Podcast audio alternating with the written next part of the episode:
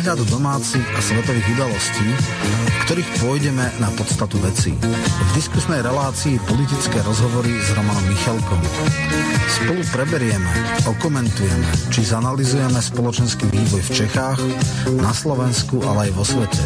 Otvorene, bez cenzúry, bez falošných pravidel politickej korektnosti, o tých, ktorí nám vládnu, aké sú motívy ich konania. Budeme hovoriť aj o zákulisných politických hrách, ekonomických či oligarchických štruktúrach, o oficiálnych, ale aj diskrétnych elitách.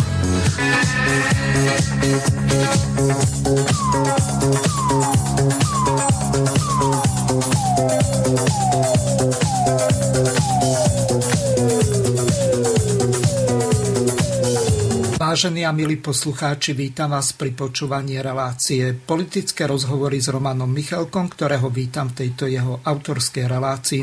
Roman, čo sme si na dnes pripravili? Snažili sme sa si to najdôležitejšie, čo sa za uplynulé obdobie vyhodilo. Asi teda je to kauza kyselica, alebo to, že až dvojka, donedávna dvojka na vnútre štátny tajomník bol v čase, kedy robil Balcier obrovské útoky na Naďa, na dvojku na kandidátke eh, Orano, tak bol súčasťou týmu, ktorý, alebo teda bol agentom vojenského spravodajstva, ktoré sa snažilo šialeným spôsobom zdiskreditovať eh, dnešného ministra obrany, čo je teda veľmi pikantné.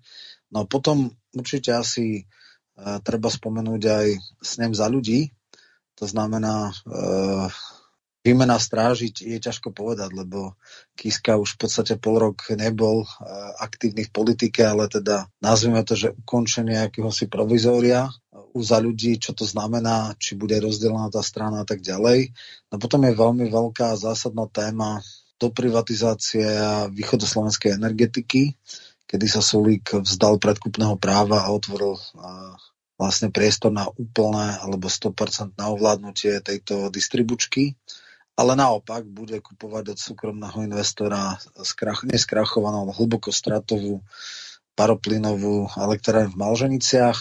No a možno by sme ešte mohli, ak vyjde čas, teda dať e, nejaké to slovo o spájaní sa maďarských strán, lebo zdá sa už teda, že keď za ľudí vypadne a myslím si, že nič tomu už e, nemôže zabrániť, tak ich nahradia práve maďarské strany alebo spojené maďarské strany a keď bol ešte napriek tomu čas, tak môžeme niečo hodiť reč aj o kauze typos, respektíve konflikt zájmov, kedy predseda parlamentu e, bude e, dostávať masívne reklamné balíky zo štátnej firmy, čo je no, pri najmenšom problematické. A, a teda v slušnej spoločnosti by sa to nemalo robiť, ale v slušnej spoločnosti by uh, vysoko exponovaný politik nemal vlastniť médiá, aj keď realita je samozrejme častokrát iná. Hneď sa ťa v úvode spýtam, odkedy zapneme telefón, aby sa mohli naši poslucháči dovolať? No, dajme tých 30 minút obligátnych a potom by sme už mohli teda pustiť, ale maily a SMS-ky môžu dávať hneď, takže... Mm, dobre, tak hneď pripomeniem našim poslucháčom.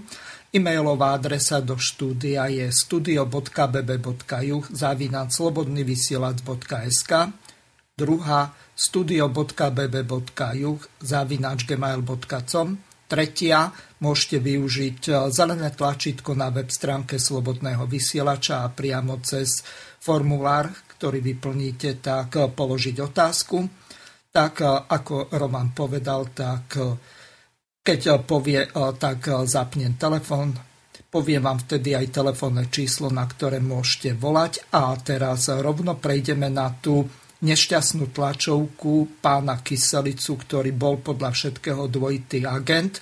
Roman, ty mi povieš, kedy dosť, lebo on v podstate na nič neodpovedal, akurát tam vytáčal kordu a ďalší, tak si to vypočujeme. Dobrý deň, prajem, dámy a páni. Na začiatok by som vám chcel poďakovať, že ste zúčastnili tohto výboru. Ako ste si všimli, výsledok bol taký, aký bol výsledok.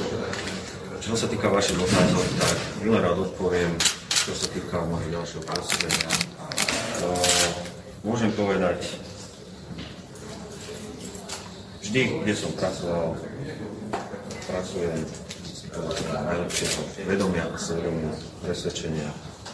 Takže čo sa týka môjho odstúpenia, nechcel som nejakým spôsobom polarizovať spoločnosť, neutekal, nerezignoval som. Odchádzam z do parlamentu. Ďakujem. Dobre, ja by som sa vás ale spýtal,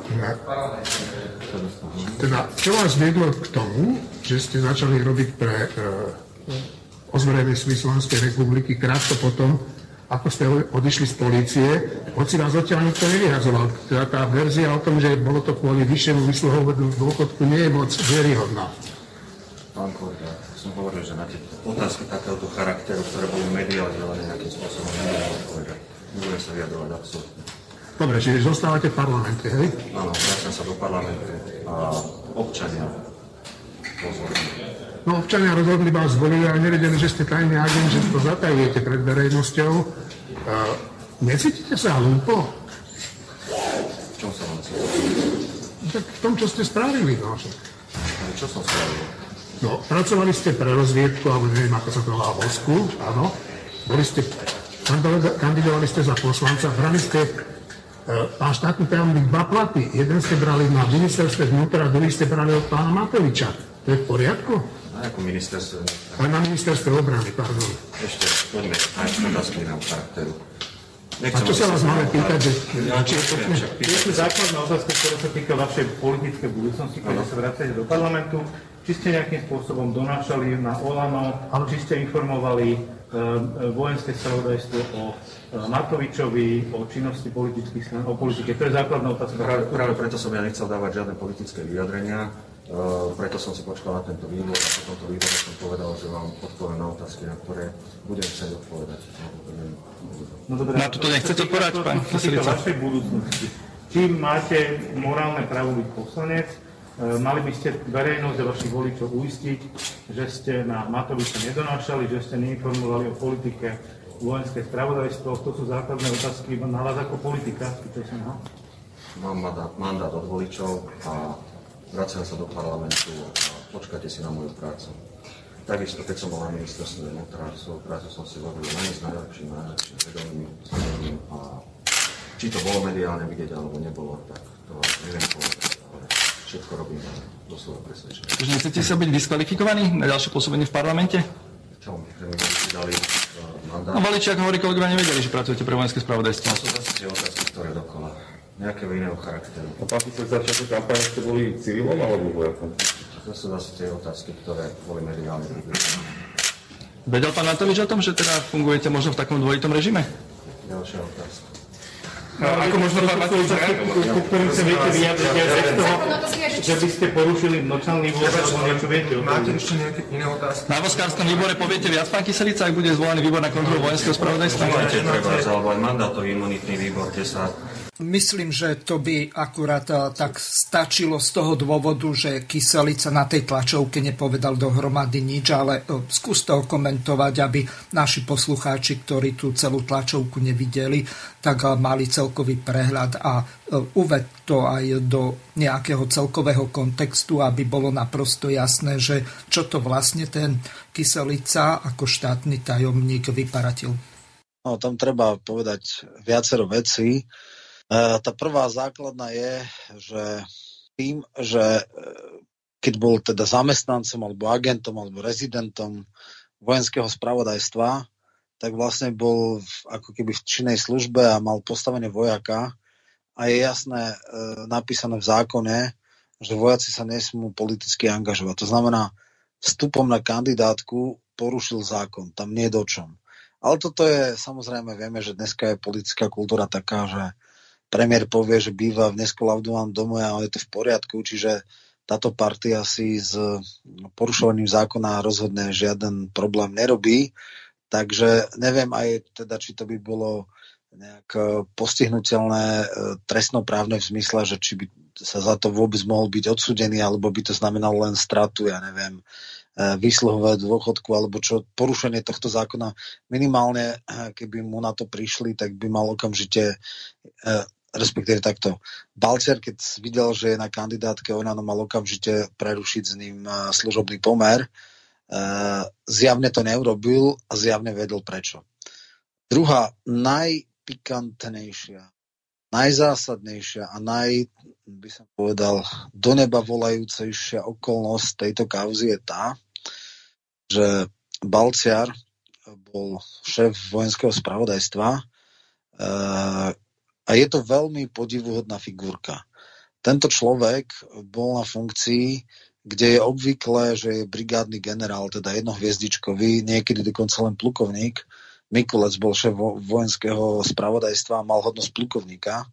Je absolútne netypické, aby človek na tejto pozícii, má možno 40 zamestnancov, mal hodnosť štvorhviezdičkového generála. Balcer ju má. Prečo asi? Zrejme vie na všelijakých vplyvných ľudí toľko vecí, že ho takto nejak uplácali, ale nebudem o tom špekulovať. Čo je oveľa podstatnejšie je to, že jeho majetky e, vysoko a výrazne prevyšovali jeho oficiálne príjmy. On chodil na výbory a dával tam nejaké legendy, že rodina, že toto, že pôžičky a neviem čo všetko. Predtým, než bol v vojenskom spravodajstve, má tuším nejaké apartmánové doby, má niečo, neviem či 9 alebo koľko domov, má ešte tuším niečo aj v, na Jadrane. Čiže hm, chodil, chodil na výbor a nikdy mu síce nedokázali nič trestné a s krajnou mierou prajnosti by tu jeho legendu mohli aj zobrať, ale okolo neho boli vždycky obrovské otázniky. Ale čo je najpodstatnejšie?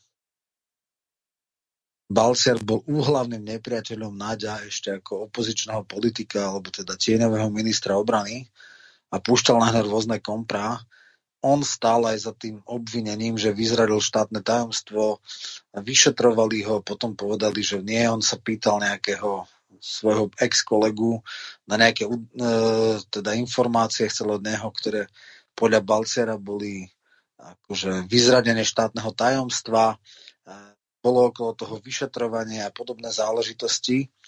A teda v čom je, v čom je teda ten najväčší zádrhel alebo ten najväčší otáznik? je vysoko pravdepodobné, že Balciar najal kyselicu a, a nasadil ho do Oľano, aby mu ten donášal a dával kompromateriály na Nadia, jeho úhlavného nepriateľa. A to je teda akože poriadny prúser. No a samozrejme, tieto veci sú tajné, tak ľahko sa nedajú odtajniť, alebo teda predpokladám, že keď bude chcieť ešte nejak rozvíriť hladinu, takže cez nejaké svoje kanály pustí Balciar všetko, čo mu kyselica donášal a nejak šikovne to postrčí nejakým médiám a tie ešte budú, alebo bude držať pod krkom kyselicu a ten bude skákať, lebo vie, že má na, na ňo kompro, alebo ťažko povedať. E, motivácie, prečo kyselicu zamestnal, a motivácia kyselicu, prečo ostal, keď videl, že na dvojku v Oľane e, veľmi útočia, tam bol veľmi silný osobný konflikt medzi týmito dvoma. Nevieme, môžeme sa len domnievať. E, možno, že prvotná motivácia kyselicu bola to, že chcel mať 300 eur príplatok vyslovenom dôchodku a myslel si, že sa nejak popreflakuje a potom svojim politickým vplyvom zachráni Balciara, no neviem, toto to sa mi zdá veľmi divoké.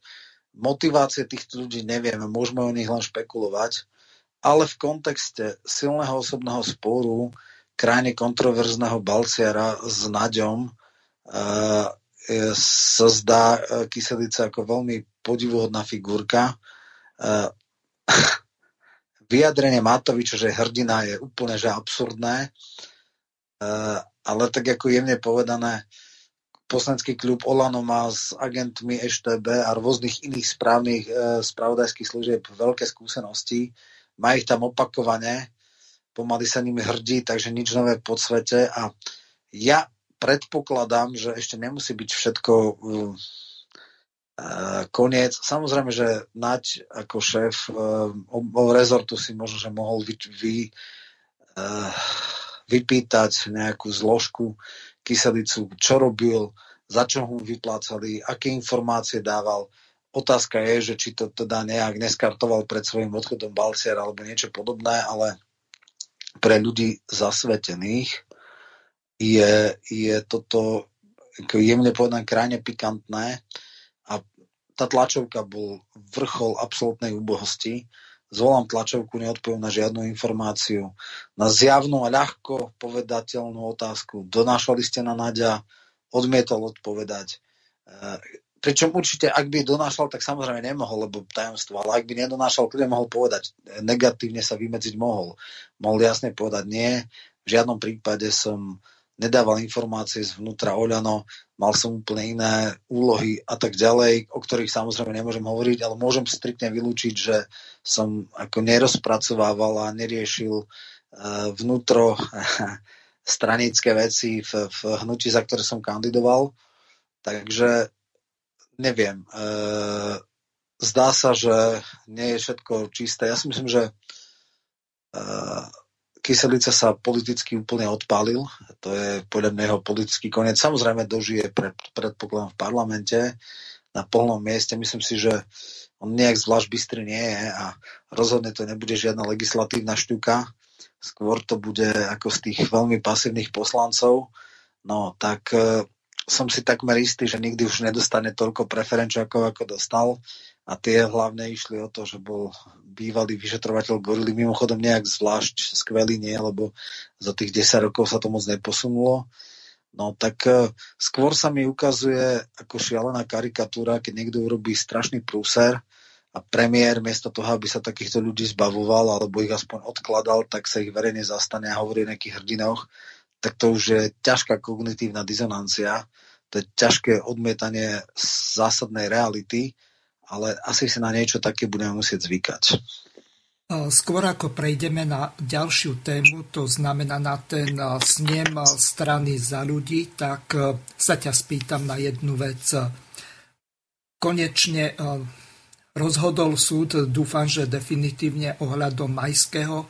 Ako by si to komentoval? Momentálne sa nachádza v Českej republike, je českým občanom, len ja nechápem jednu vec Slovenská republika prijala kvôli Maďarom zákon, že je zakázané dvojité občianstvo. Tak ak on má české, tak nemá slovenské, alebo v prípade bývalých československých občanov to neplatí? Vieš o tomto povedať viac? Áno, bývalí československí občania, ktorí uh, žili ešte pr- za federácie, tak mali tú možnosť, on si zrejme hneď ran, na, v raných 90. rokov nechal ob, obe Teraz samozrejme možno aj dvojité občanstvo, ale je tam výnimka ministra vnútra, čiže aj to je ďalšia možnosť, že na výnimku ministra vnútra tam išlo o to, aby nemohol mať e, bez e, silných väzieb na tú krajinu štátne občianstvo, lebo to bol ten Orbánov model rozdávať ponad hranice štátne občianstvo. E, chce sa to zmeniť. Dneska je situácia taká, že bude novela zákona a tuším, že sú tam nejaké veci, kto tam dlhodobo pracuje, má tam nejaké väzby, uh, dlhodobo je tam zamestnaný, študuje tam a tak ďalej, tak tam boli nejaké výnimky, ale posudzovali ich minister vnútra. Uh, nadobudnutie druhého štátneho občanstva znamenalo uh, aktívne alebo teda okamžité stratu v nášho občianstva, ale bola tam istá možnosť, že za istých okolností mohol dať minister vnútra na osobnú žiadosť výnimku. Takže predpokladám, že také niečo bolo asi aj u Majského, respektíve v raných 90. rokoch, ešte keď sme sa, ešte predtým, než sme boli v Európskej únii, tak eh, Slováci a Česi mali výnimku, že mohli študovať, pracovať bez pracovného povolenia v Českej republike. Študovať najprv bolo iba 80 eh, tých štipendí na vysokých školách, ale potom pracovať a napríklad kúpiť si byt a bývať tam to mohli eh, v pohode bez akýchkoľvek. Mali také nadštandardné nadštandardné veci na postupe do Európskej únie, tam to už bolo úplne samozrejme. Takže toto. Ale čo sa týka vydania, dnes je situácia taká, že je zaistený, to znamená, mm, bol na ňo vydaný zatýkač, a, teda európsky zatýkač a skončilo to nakoniec tak, že e, okresný súd v Prahe, e, lebo v Prahe ho našli, on najprv ten minulé pojednávanie išiel akože na operácie do Šumperku a teraz ho našli v Prahe na tých psychiatriách v Bohniciach alebo kde tak eh, na základe toho európskeho mm, rozkazu Uh, išli tam policajti, zistili, v akom stave je a zaistili ho. Uh, on je teda obmedzený na osobnej slobode, to znamená, nemôže opustiť teda, tú psychiatriu.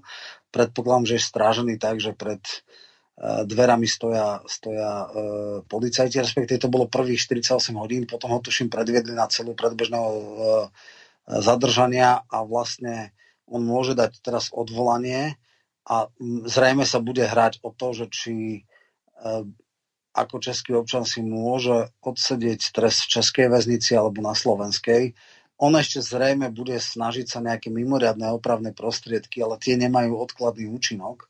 To znamená, jedine keby sa mu podarilo pre mňa dosť ťažko predstaviteľné e, dokázať e, českým súdom, že proces bol zmanipulovaný, že bol taký onaký, tak teoreticky by mohli teda preskúmať a pustiť ho na slobodu, ale myslím si, že to je taká ako posledná šanca. Bolo to najdlhšie sa asi 17 rokov ťahajúci súdny proces. V roku 2004 ho čerstvo Zurindom menovaný Trnka za generálneho prokurátora pustil s tým, že bude spolupracovať, nebude robiť obštrukcie, čo sa ukázalo akože vrchol cynizmu a presné opaku. Takže kým jeho kompáni ako Fruniu, že je na pravde Božej, ale odsedel si celý trest. E, Brtva, teraz tuším Pachingera, ktorý bol dlhé roky na úteku, takisto teda idú súdiť, tak už to dávno, dávno mohol mať e, odsedené. On si okolo dvoch rokov e, odsedel, lebo keď ho chytili pri pokuse o útek, kedy ho manželka Diana Dubovská ako diplomatickom voze, lebo bola poslankyňa HZDS, teda neviem, či soba, alebo už HZDS tuším. Tak ho našli na, na hranici, lebo asi niekto ich dal v kufri. Tak odtedy bol zatknutý, bolo vyšetrovačke, potom ho Trnka prepustil s tým, že nebude robiť problémy, no a dneska ho to dobehlo. Takže čaká ho ešte asi 6 rokov, lebo okolo dvoch rokov. Teoreticky ho môže za dobre správanie po dvoch tretinách trestu uh, opusti, o teda prepustiť, ale myslím, že to tak skoro nenastane, takže myslím si, že spadla klec a e, myslel si, že sa im možno, že e, bude dať obštrukciami to ťahať ešte ďalších 10-15 rokov až do smrti. No, nestalo sa. Veľmi, veľmi by som bol prekvapený, keby ho Český súd pustil, lebo rozsudky a všetky tie veci sú. Tuším, že odvolanie mohol dať, ale po prvých 48 hodinách som nezaregistroval, že by jeho právnici dali odvolanie a e, do 60 dní je také obvyklé, že sa posudzuje, či ho vydajú alebo nevydajú. Veľmi by som bol prekvapený, keby ho chceli nevydať, alebo on môže teda zažiadať ako český občan, že nemusia ho vydať, ale v tom prípade by musel nastúpiť e, na výkon trestu niekde v Českej republike tak to neviem, že či bude lepšie pre neho odsedieť si trest Čecha alebo na Slovensku predsa len rodinu a tak má bližšie na Slovensku, takže nejaký priepastný rozdiel v kvalite väzenstva asi medzi Čecho, Českom a Slovenskom nie je, tak uvidíme, že čo všetko urobia, ale jasné, že tie investície do právnikov sa mu minimálne vrátili v tom, že to oddialili, ale nezachránili ho pred trestom, takže možno aj ľutuje. No, uvidíme, ako to skončí. E, prejdeme teraz na ďalšiu tému a to je e, snem strany za ľudí.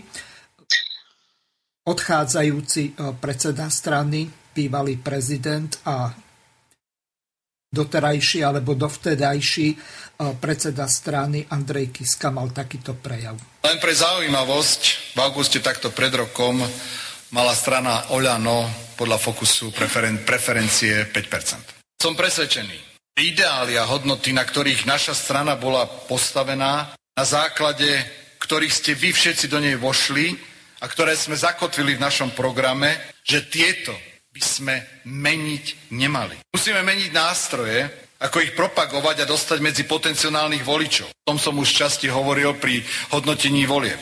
Prosím, nemeňme náš hodnotový rebríč. Základ. Sme stranou stredu, stranou rozumu a odbornosti. Nenechajme sa marketingovo stiahnuť prúdom, kde cítime príležitosť, ale odklonil by nás od našej identity, od nášho základu, od nášho DNA. Naša krajina potrebuje stranu, s ktorou sa demokratický občan, ktorý odsudzuje populizmu za krajné riešenia, vie stotožniť. My takou stranou sme. Ostaňme ňou. A nový predseda spolu s vedením určite dokážu našu stranu doviesť k úspechu. Nie skratky. Nehľadajme na prvý pohľad ľahké lákavé cesty, ale poctivá a vytrvalá práca. Nie rýchlosť, ale jednota, sila a stabilita. To musia byť naše atribúty.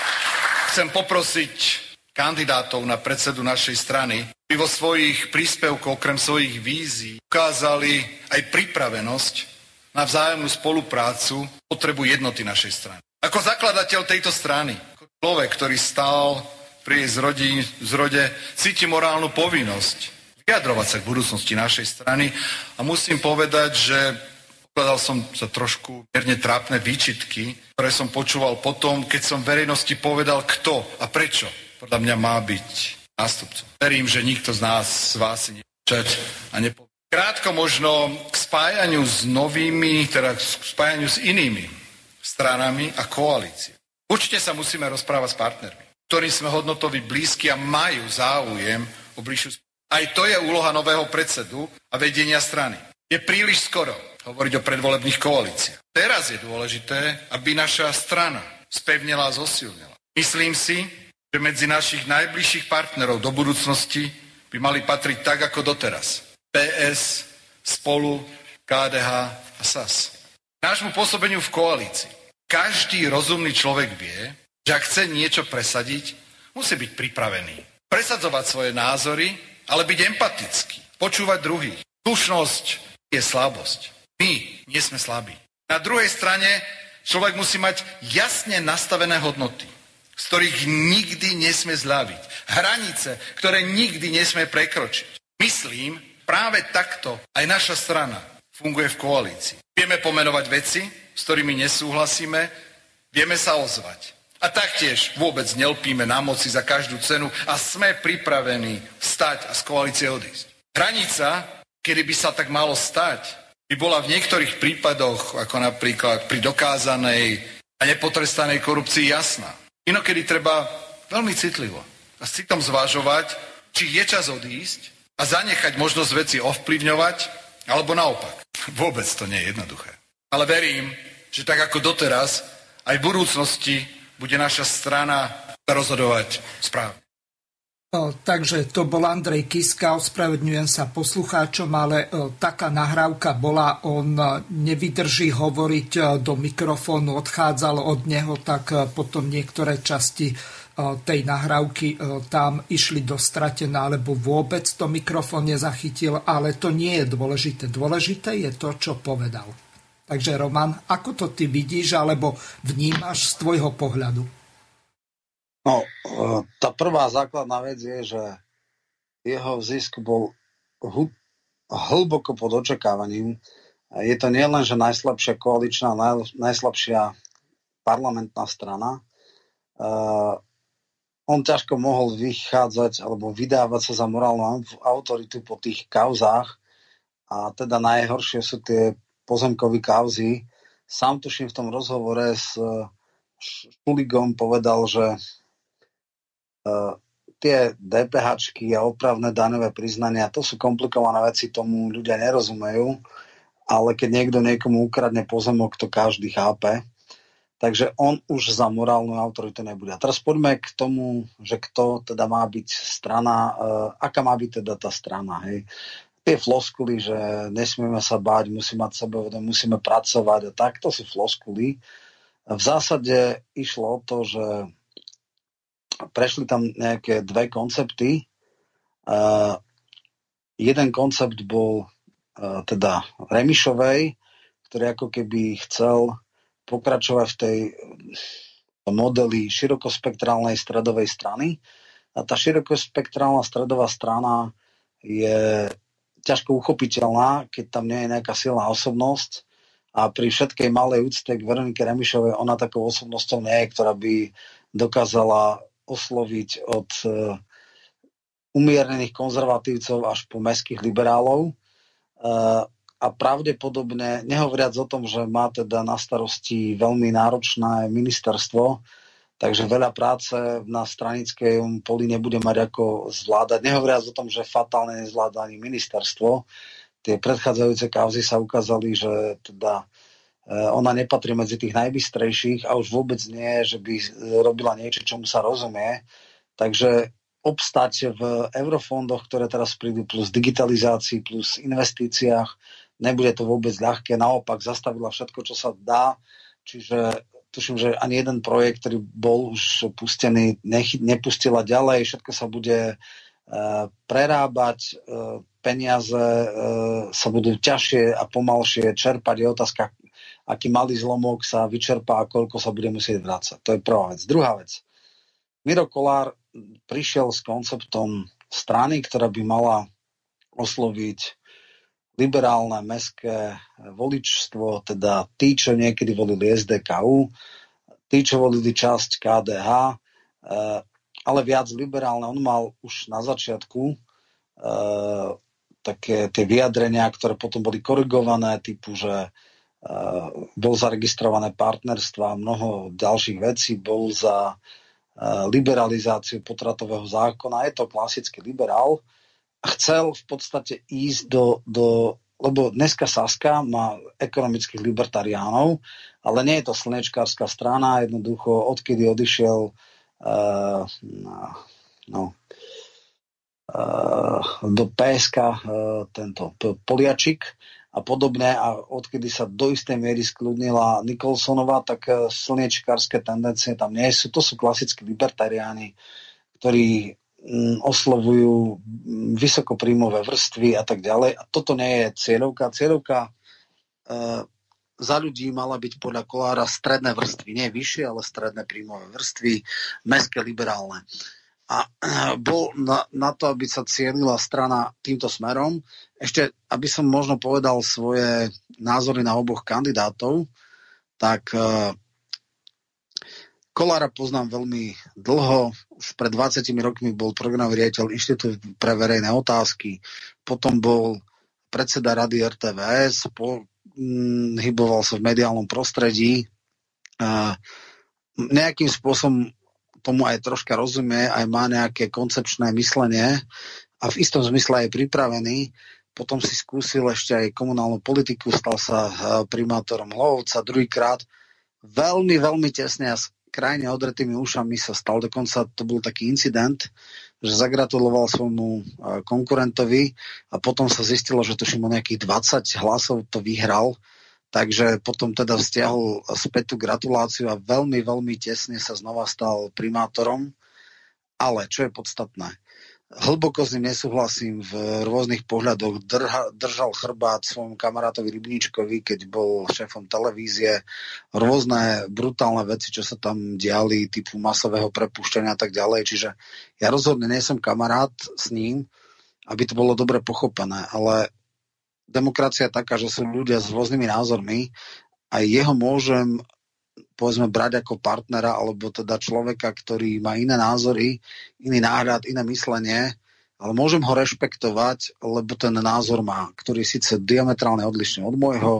Uh, Inštitút pre verejné otázky vytváral nejaký obraz v našej spoločnosti, uh, bol veľmi blízky pohľadu SDKU, bol to ak nie je stranický, tak veľmi silne hodnotovo blízky think tank eh, SDKU a Zurindovským garnitúram Miklošovským.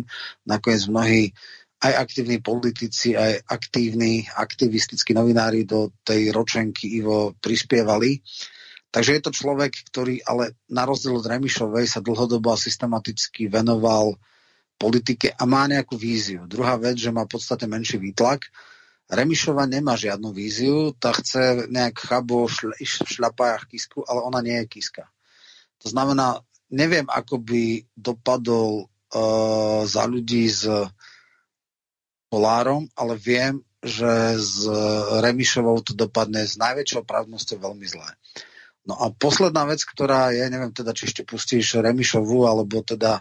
Uh, Mám Remišovu pripravenú, nahrávka ešte horšia ako tá, e, ktorú som mal z toho zjazdu. Ospravedňujem sa poslucháčom, bohužiaľ to bolo vonku a neviem s tým urobiť zázraky, takže Remišova bezprostredne potom, ako e, vyhrala tie voľby, zrejme odchádzala, neviem, či na obed, alebo kde, bolo to pred autom. Najlepšom marketingu. Ja si nemyslím, že vízia stredovej strany je vízia bez západu. Jednoducho to je vízia, ktorú Slovensko momentálne tak roztrieštené, ktoré Slovensko potrebuje. Je to vízia, ktorá spája v sebe aj konzervatívnejšie cítiacich ľudí, aj liberálnejšie cítiacich ľudí.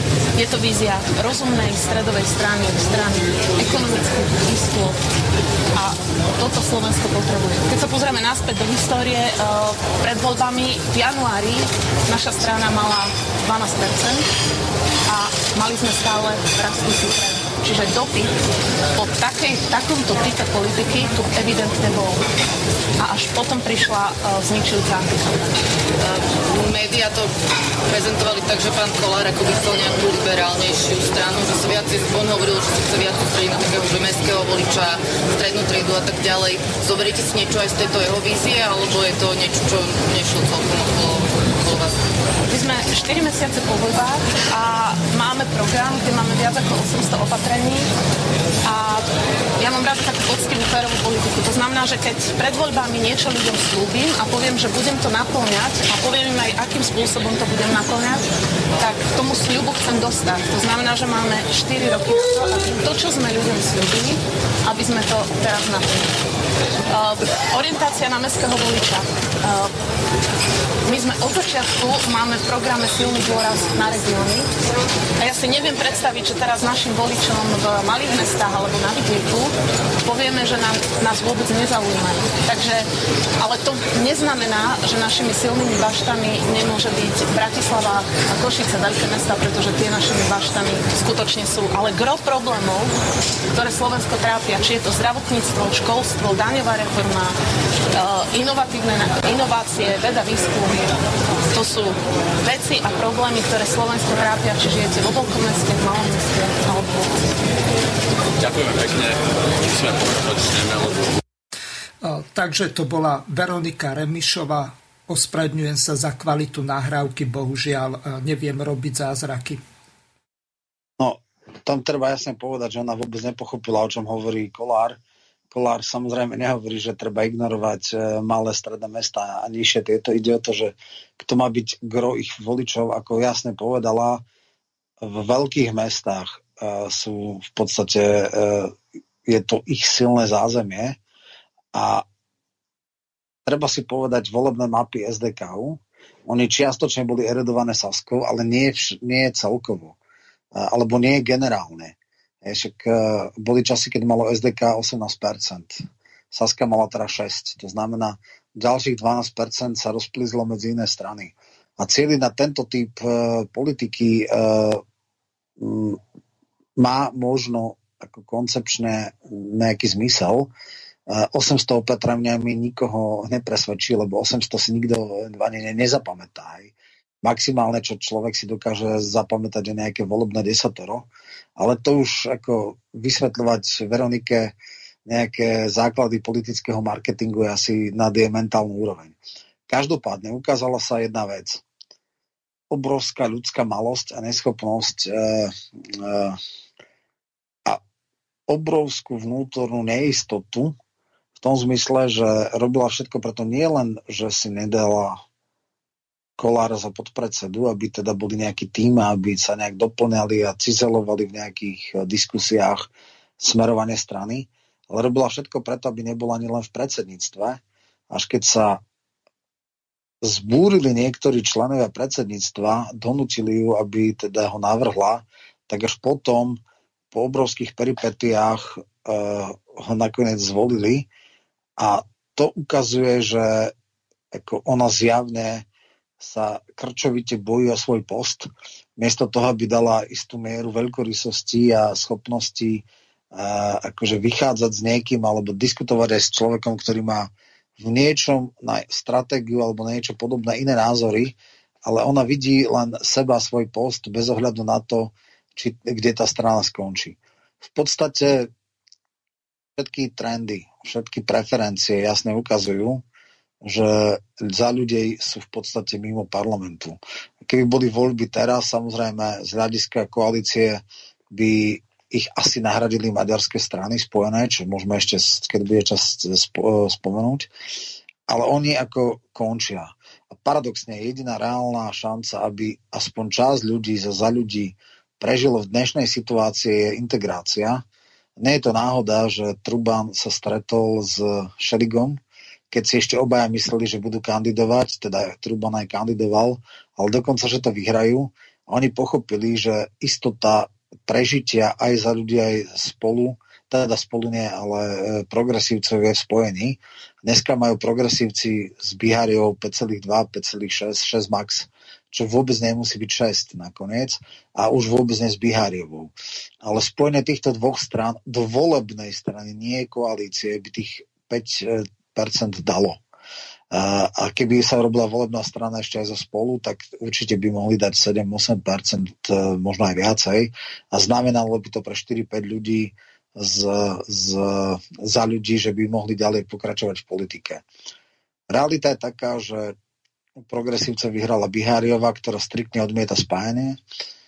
U Remišova zase za ľudí, ktorá tiež chce ísť sama. No a tým pádom vlastne spečatí osud z tejto strany Uh, neviem si predstaviť, čo by mohlo uh, zachrániť túto stranu.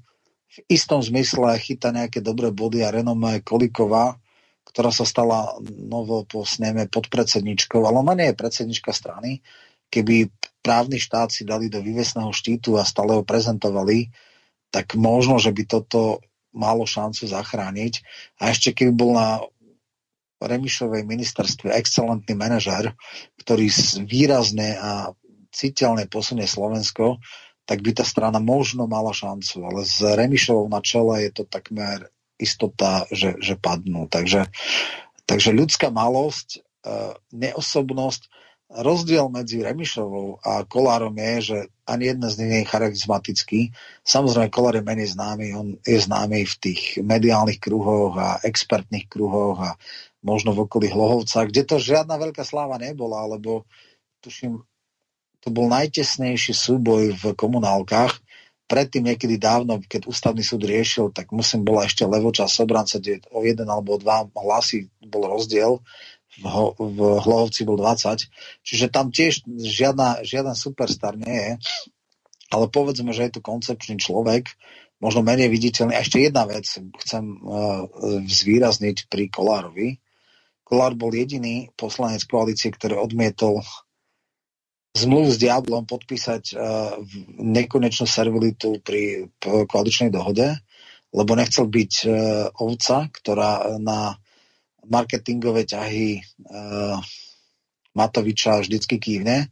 Boli viacerí, ktorí brblali, ale podpísali, ale on jediný to nepodpísal. A druhá vec, ktorú si možno ľudia nevšimli, je, že spolu s Benčíkom hlasovali za odvolanie Kolára, teda Borisa Kolára. Čo by to znamenalo? Ak by on bol šéfom koaličnej strany, tak tie koaličné rady by neboli také salanky. Konečne by bol niekto v koalícii, ktorý by verejne kladol odpor a ktorý by uh, automaticky a servilne nemával uh, na všetky nápady uh, premiéra. A naopak tým, že sa stala e, Remišová predsedničkou, tak e, hovoria, že z hľadiska Matovič je to ideálne, lebo tá žiadne problémy robiť nebude. Ja by som doslova povedal, že pozameta z neho ako s poslednou onúcou. Jednoducho tá kývne na všetko a žiadne problémy nebudú.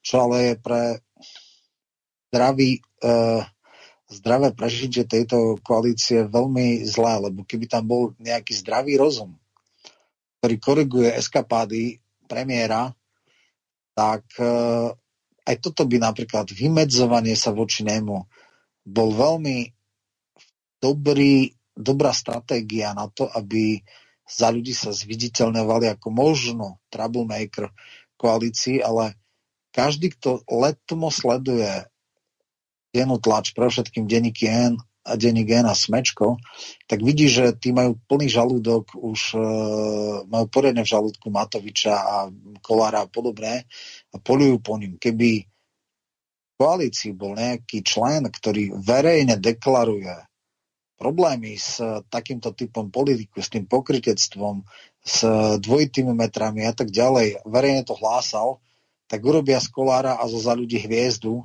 jedinú hodnotovú, spravodlivú, neviem akú stranu. A toto nebola celkom márna stratégia.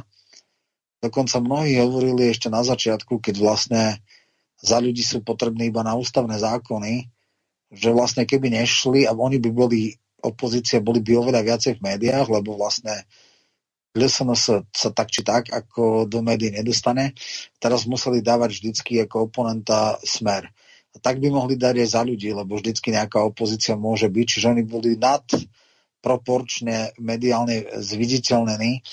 A robiť troublemakera v, v koalícii by pre práve toto meské e, voličstvo, ktoré už prehliadlo Matoviča, má ho plné zuby tých jeho, jeho eskapád, všelijakých šašovín, klavniád a neviem čoho všetkého.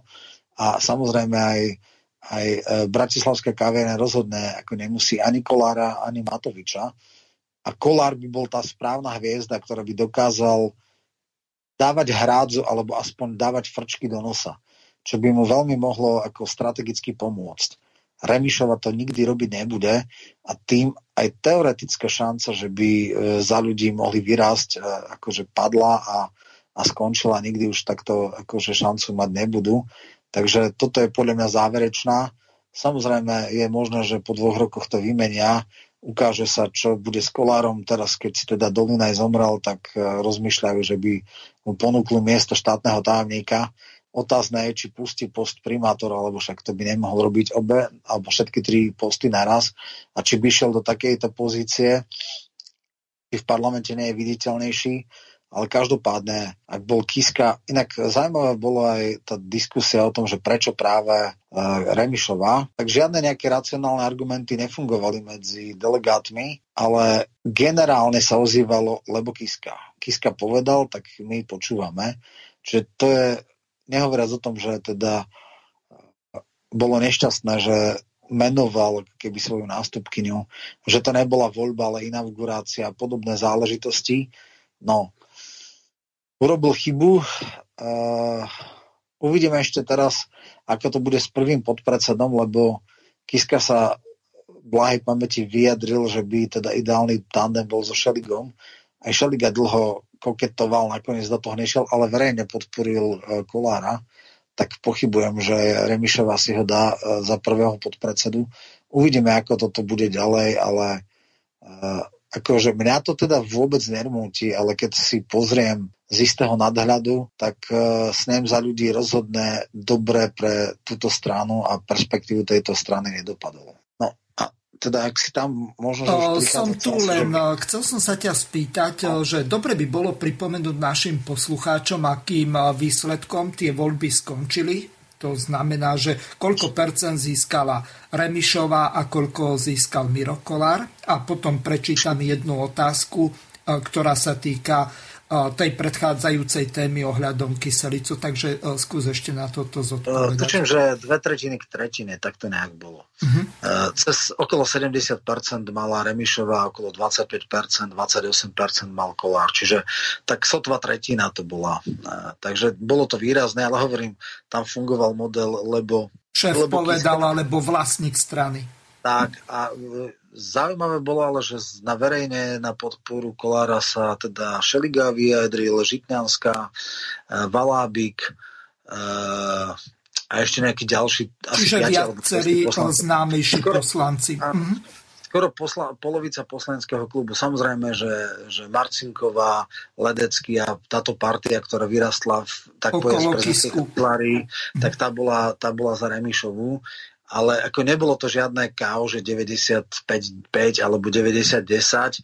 Samozrejme, s tým silným dopingom, ktorý dostávala Remišová, tak sa to v zásade dalo čakať. A aj ten Kolár po tých e, debatách hovoril, že teda chcel dať nejakú programovú alternatívu, ale bol si vedomý, že kto je favorit a bol si vedomý, že u väčšine delegátov ten argument lebo Kiska fungoval, takže Takže vlastne e, išlo to podľa očakávaní, ale nie je celkom dobré pre týchto, pre týchto ľudí. Poslucháč Miroslav Baja nám napísal k tej e, predchádzajúcej téme ohľadom kyselicu takýto e-mail. Dobrý deň, týmto gestom ale dáva Kyselica signál, že ktokoľvek môže ísť do štrajku, či je to policajt, alebo vojak, alebo kdokoľvek iný, za akýchkoľvek okolností. No a čo? Keď eh, niekto si vyzlečie uniformu, tak je predsa už bežný občan a už nie je zákonom viazaný.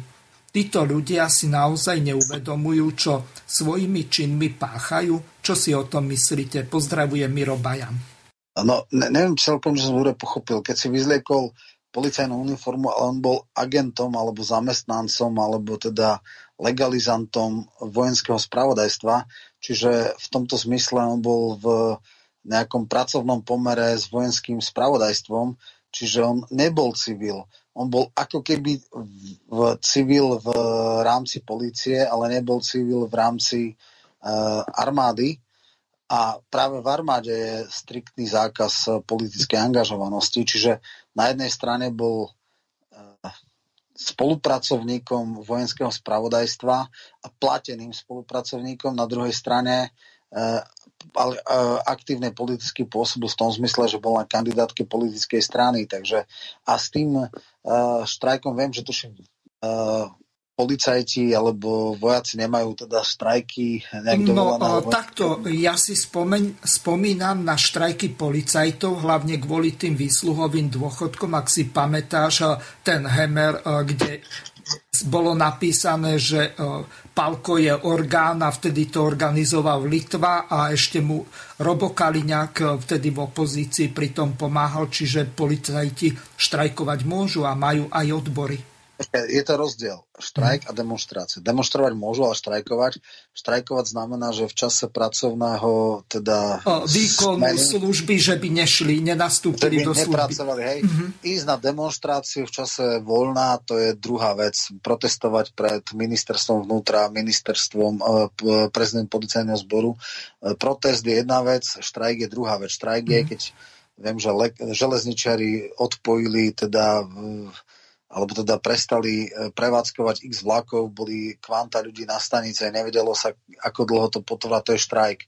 Demonstrácia znamená niečo iné. Čiže demonstrovať môžu, ale štrajkovať. Nie? Keby policajti e, neurobili generálny štrajk, no tak v ten čas by mohli rabovať, e, ja neviem, zločinecké gangy, obchody a, a v podstate, keďže by boli policajti v štrajku, tak by nebol, kto by proti ním zasiahol. Takže myslím, kvôli týmto veciam štrajk je zakázaný, ale demonstrácie sú samozrejme povolané. Mm-hmm.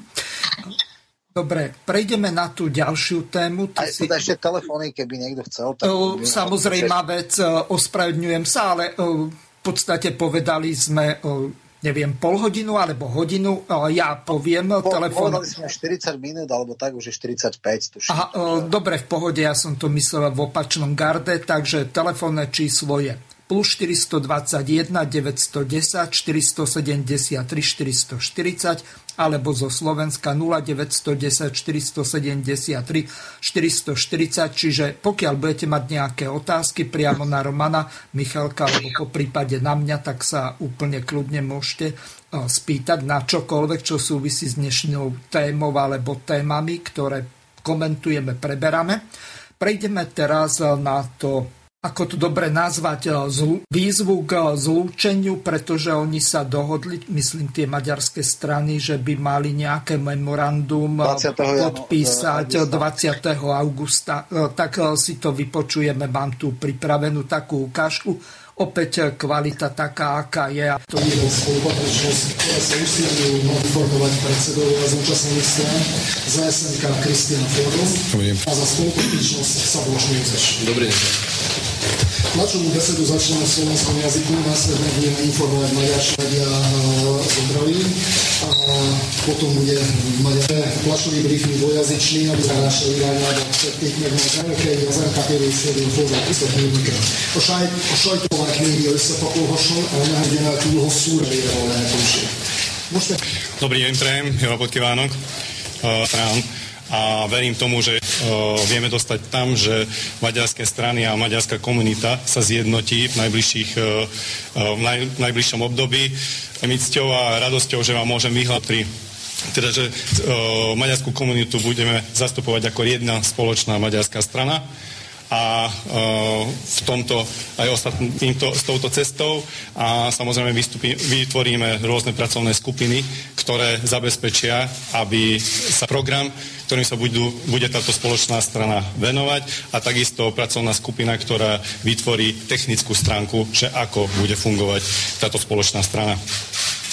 Tisztelt Hölgyeim és Uraim, sok szeretettel üdvözlök mindenkit, és szeretném ezúton is megköszönni a, a három, illetve a több, a, ez egy történelmi pillanat, hiszem azt, és az alapján, amit a többi párt elnök, illetve a küldöttségek képviselő is elmond, a, a felvidéki magyarságnak ismét legyen egy erő. Dámy a páni, také jedného veľmi konštruktívneho, že je zhoda v tom, že chceme vytvoriť jednu na e, mať silno Slovensku a chceme mať silno. Začali sme tie práce na to ona založená a samozrejme aj bude pracovať skupina, ktorá bude riešiť technickú. A pre mňa nesmierne dôležité je, spôsobom zošrotovali, ale je tu snaha o to, aby sme jeden s druhým spolupracovali a aby sme sa posilnili. Takže čaká nás, musím povedať, veľmi ťažká práca a prvý krok tom, že ich rokov boli, ale neviedli k úspechu. Že to myslíme vážne, bude to, že 20. Eh, augusta v Komárne tieto tri, strany eh, v čo najkračšej dobe vstupovať eh, jednak Maďarov žijúcich na Slovensku, jednak všetkých ľudí. Ja samozrejme rád odpoviem na otázky, keď budú. No, tlačovka bola katastrofálna, takže z toho som už ani nejaký záznam nerobil, ale táto pol druhá minúta to úplne v pohode stačí na to, že tí ľudia ani nevedia po slovensky. To je jeden taký základný problém, nejako zoštilizovať nejaké logické vety, e, vety tak to im robí zrejme problémy. Ale e, pravdepodobne oni ani nemajú záujem o slovenských voličov. To asi len kvôli tým novinárom sa vyjadrovali po slovensky, ináč by to mali, ako sa hovorí v paži. Čo si o tom myslíš? Bola to poznaná nevyhnutnosť. Od roku 90 prvýkrát eh, v roku 20 Maďari nemajú zastúpenie v celoslovenskom parlamente a medzi tým za tých 30 rokov sa zásadným spôsobom zmenilo chovanie maďarských voličov. Maďarskí voliči v raných 90 fungovali na systéme dvojkoalície spolužitia alebo Editeleš MKDH, Maďarská kresťanské demokratické hnutie a to trebalo 7%, ale to v pohode mali. A potom bola ešte MNI, ktorá sa neskôr dala ako Moska, Maďarská občianská sa Laslo Nadia. Tá bola najprv vpn -kom. Potom išla sama, mala 3%.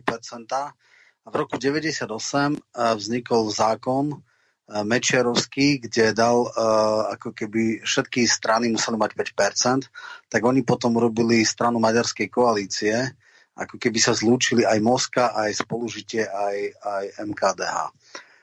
Toto fungovalo e, v čase, kedy oni mali nadproporcionálny úspech voči slovenským voličom, pretože v tom čase gro Maďarov chodilo voliť a volilo takmer bez výhrad maďarské strany ale čo je ešte podstatnejšie v tom čase, volebná účasť na zmiešaných územiach, teda Maďarov, bola vyššia než Slovákov. Tým pádom, keď mali aj 10%, mali 12,5%, tuším, to je najväčší úspech SMK, ktorý mala niekedy v roku 98 alebo 2002, tak nejak. Čiže mala podstatne viac ešte, než v tomto. Dokonca 13,6 mali v voľbách do Európskeho parlamentu, ale tam extrémne nízka účasť vysoko bonifikuje tie strany s silným jadrom. No, ale medzi tým vznikol v roku 2000 10, eh, nie 10 už nie, 2006, 2008 roku Bela Bugar ohlásil, že odchádza z politiky v ďalšom volebnom období, ale ešte kandidoval poslednýkrát na šéfa SMK a vtedy proti nemu kandidoval aj Bela Bugar a strana sa rozštiepila, lebo to do istej miery neočakávane vyhral Čáky. No a vtedy vznikla tá frakcia a Žol Šimón e, eh, s, Edom, e, s Chmelom, Rudom Chmelom a s ďalšími založili koncept e, dvojetnickej strany. To znamená časť mestských liberálnych elít, e, ktoré mali problém s Zurindom a s jeho hrubozrnosťou a, zlodejstvom, e, bolo ochotných skôr voliť sympatiaka Bugára a samozrejme asi tretina členov poslaneckého klubu a aj exekutívnych ľudí bola slovenská A dá sa povedať, že okolo 2-3%, možno aj viacej, Most získaval zo slovenského elektorátu a ďalšie 4% získal z Maďarov. A táto dvojetnická strana sa ukázala oveľa úspešnejšia ako SMK. Ona bola úspešná na celoslovenskej úrovni, ale samozrejme v tých baštách ako Dunajská streda, ako lokálna regionálna strana oslovala SMK.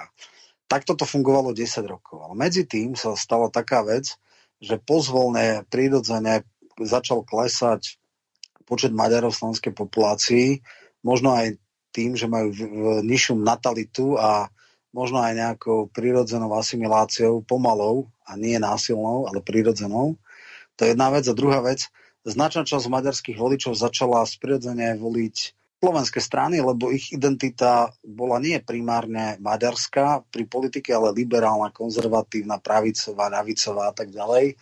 Mimochodom, toto fungovalo už aj e, v 90. rokoch, keď som si zobral napríklad maxima minima strany, robil som jednu analýzu, tak najsilnejšia strana v Komárne, slovenská strana bola SDL, nie HZDS, nie SDKU, nie iné. To znamená, že tá ľavicová identita bola vtedy ešte v rámci slovenských, že aj Maďari volili tí ľavicovo orientovaní vtedy SDL skôr než maďarskú stranu a ostatné slovenské strany HZDS mala napríklad 3% v Komárne alebo v Dunajskej strede. No ale o to nejde.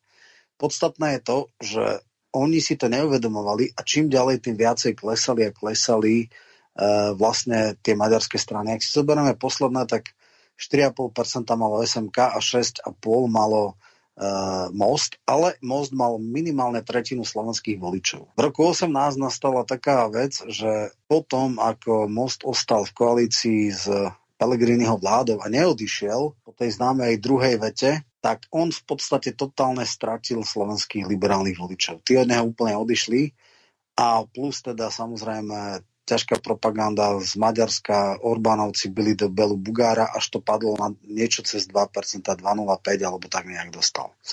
No a oni si to už pred voľbami uvedomovali a predy, vtedy dokonca v slovenskom rozhlase bolo to stretnutie štyroch strán, medzi tým Žol Šimon, ktorý je, dvaja sú úhlavní nepriateľa Bela Bugár, jeden bol Palčáky, druhý bol Žol Šimon, sa stretli a pochopili, že ak Maďari majú ostať v parlamente, musia sa spojiť aj boli také nejaké veci, aj užšie vedenie, nejaké predsedníctvo SMK to schválili, ale dali to potom na Republikovú radu a tam to stopla.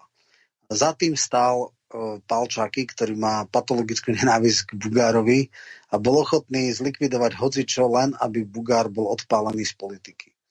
A nakoniec to teda skončilo tak, že vznikla teda maďarská komunitná strana, kde grobul SMK plus nejaké malé strany, bol tam aj teda Maďarské fórum Žolta Šimona, ešte jedna mikrostranička. A e, oni si mysleli, že to bude teda tá silná maďarská strana, že riskneme, však vlastne most už tých veľa Maďarov im neostalo, no ale nakoniec získali iba 3,9, čiže ešte menej ako predtým, keď mali 4,5. To znamená, silné, iracionálne osobné animozity spôsobili to, že SMK ani Most sa nedostali do parlamentu, a keď sa ale zobrie aritmetický súčet 3,9 a 2, niečo, tak je to 6% plus minus. Hej? To znamená, Maďari majú na to dneska ešte byť v strane, teda v parlamente slovenskom, ale s jedinou jednou e, podmienkou a to, že nebudú sa trieštiť a všetky maďarské strany pôjdu spolu. Že urobia nejakú volebnú stranu a podobne. Oni to už teraz pochopili ale teda museli dostať ťažké prefackanie, kedy v podstate padli, lebo uh, Čaky a Žol Šimon spôsobili nedohodu, predovšetkým tí dvaja, lebo všetko by bolo možné, ale stalo a padlo na dvoch veciach. Prvá vec bola uh, odpaliť Bugára a druhá vec bola, že Bugár, respektíve Most povedal, že v poriadku, uh, urobme to, ale ja ako Bugár, my ako Most v živote nepôjdeme do koalície s Matovičom. Tie silné osobné animozity boli dlhodobé, známe, jasné.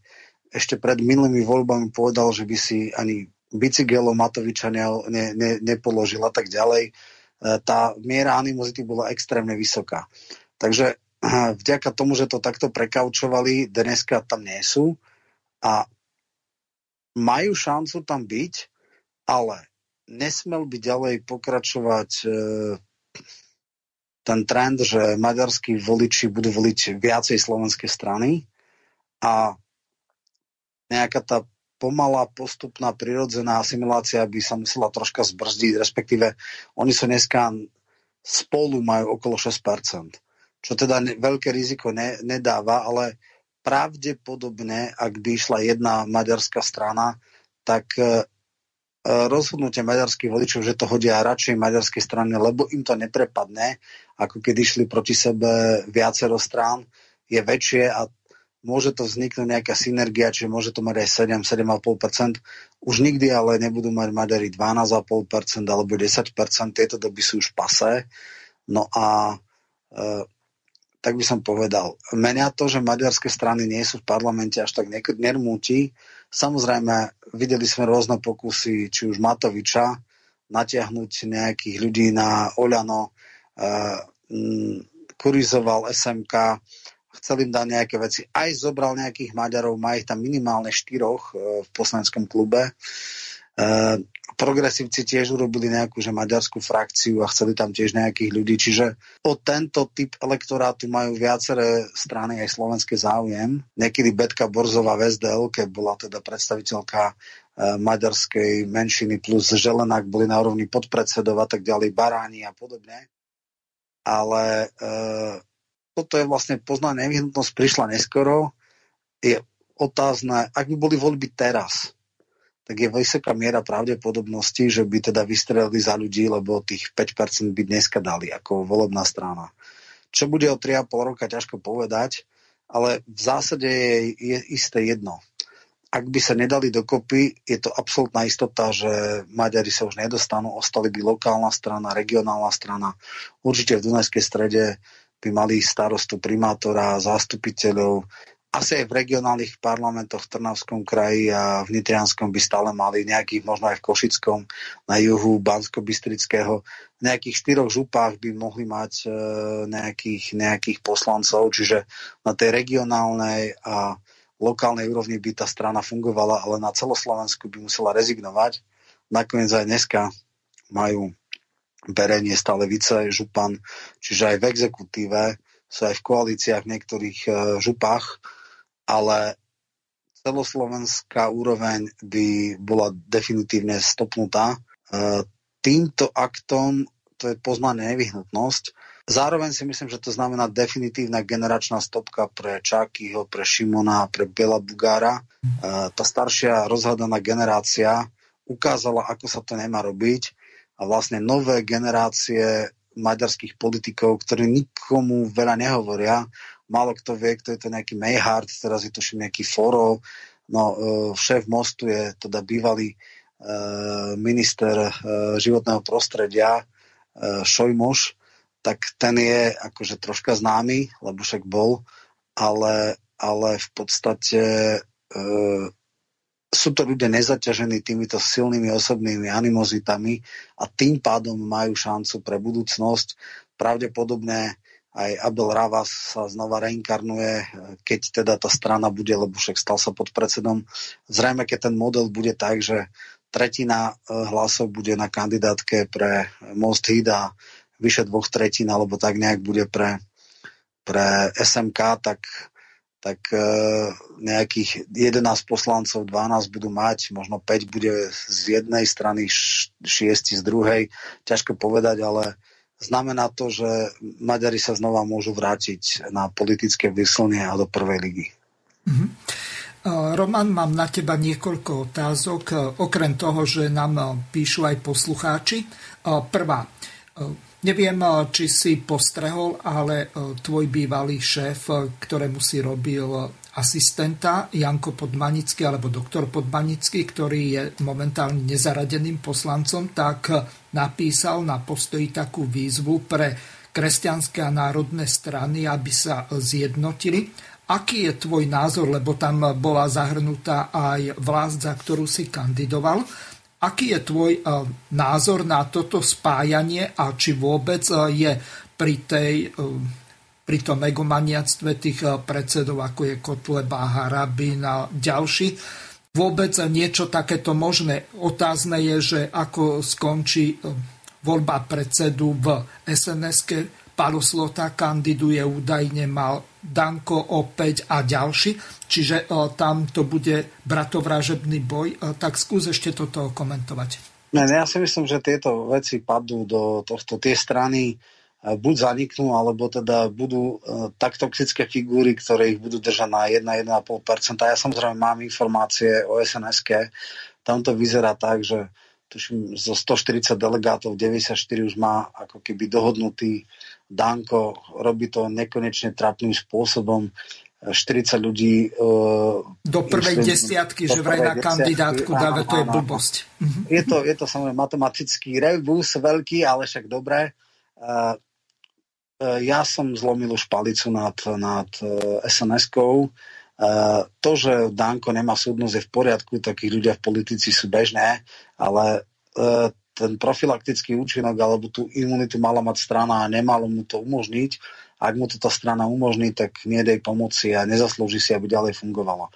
Čo sa týka Slotu, tam sa mi zdá, že je zásadný problém ten, že nie je členom strany a tuším, že predsedníctvo prijíma členov strany, takže aby sa vôbec mohol členom strany, tak by to muselo prejsť cez Dankom ovládané predsedníctvo.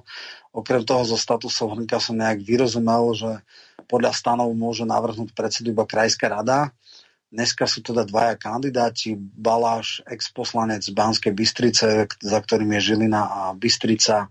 A myslím, že v dvoch krajských radách e, sú návrhy na Danka, čiže e, tom dosť pochybujem, že ešte ďalší potenciálni kandidáti ako Petr Švec a tak, že, že vôbec získajú, ak to teda platí, tak sotva získajú krajské rady, lebo to je iné dosiahnuť nomináciu nejakého miestneho odboru, prípadne nejakej okresnej rady.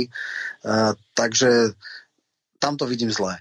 Čo sa týka vlasti, uh, jeden z najväčších uh, veriteľov, Vlado Durdík, ktorý bol, to som sedmička alebo osmička na kandidátke, tak e, jasne povedal, že nemieni preklasifikovať e, svoj e, pôžičku na dar, čo de facto znamená, že asi strana ide do likvidácie. Čiže tam nemá význam hovoriť o nejakých štruktúrách, má význam hovoriť o voličoch a má význam hovoriť o profesných kluboch. Zjavne je tu nejaká snaha urobiť nejakú trojpilierovú stranu národnú, sociálne kresťanskú. Vieme, že sú traja poslanci KDŽP e, a to je teda jedna struna, to je tá kresťanská, lebo tak e, Kufa je e, brand, značka, ale nestačí to. Kufa sám o sebe dá tak do 2% a ten národný a sociálny rozmer tam musí byť ešte návrh. No, čakáme, ako skončí KDH, je ale otázka, dneska sa zdá, že jediným oficiálnym kandidátom, a už asi nebudú viacerí, bude Majerský. Ano. Som ale dosť skeptický, že či je to ten typ človeka, čo to vytlačí nad 5%. Pochybujem. Ja takisto.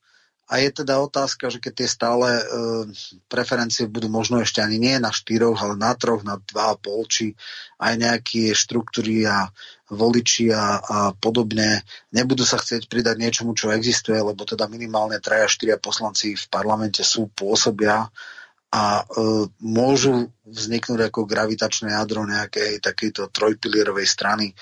Je vysoký aj predpoklad, že ľudia z Kresťanskej únie sa vzopru diktátu Dua Vašečka Záborská budú odchádzať eh, z klubu Oľano. Eh, ja to tak vidím, eh, keďže mám informácie znútra, že možno až piati sú tak akože uvažujú, že by možno aj odišli a povedzme, že naskočili na perspektívnejšiu loď, lebo ak autentický kresťan má obrovský problém zahlasovať za voľnú nedelu, lebo Sulik by sa škaredne na mňa pozrel, tak to teda je teda vysokohodnotová politika. To znamená, že uh, asi to nepôjde integráciou strán, lebo kde je Danko, tam žiadna komunikácia nie je možná, ale Danko to bude držať na úrovni 1, 4, 1, 5, 1, 7.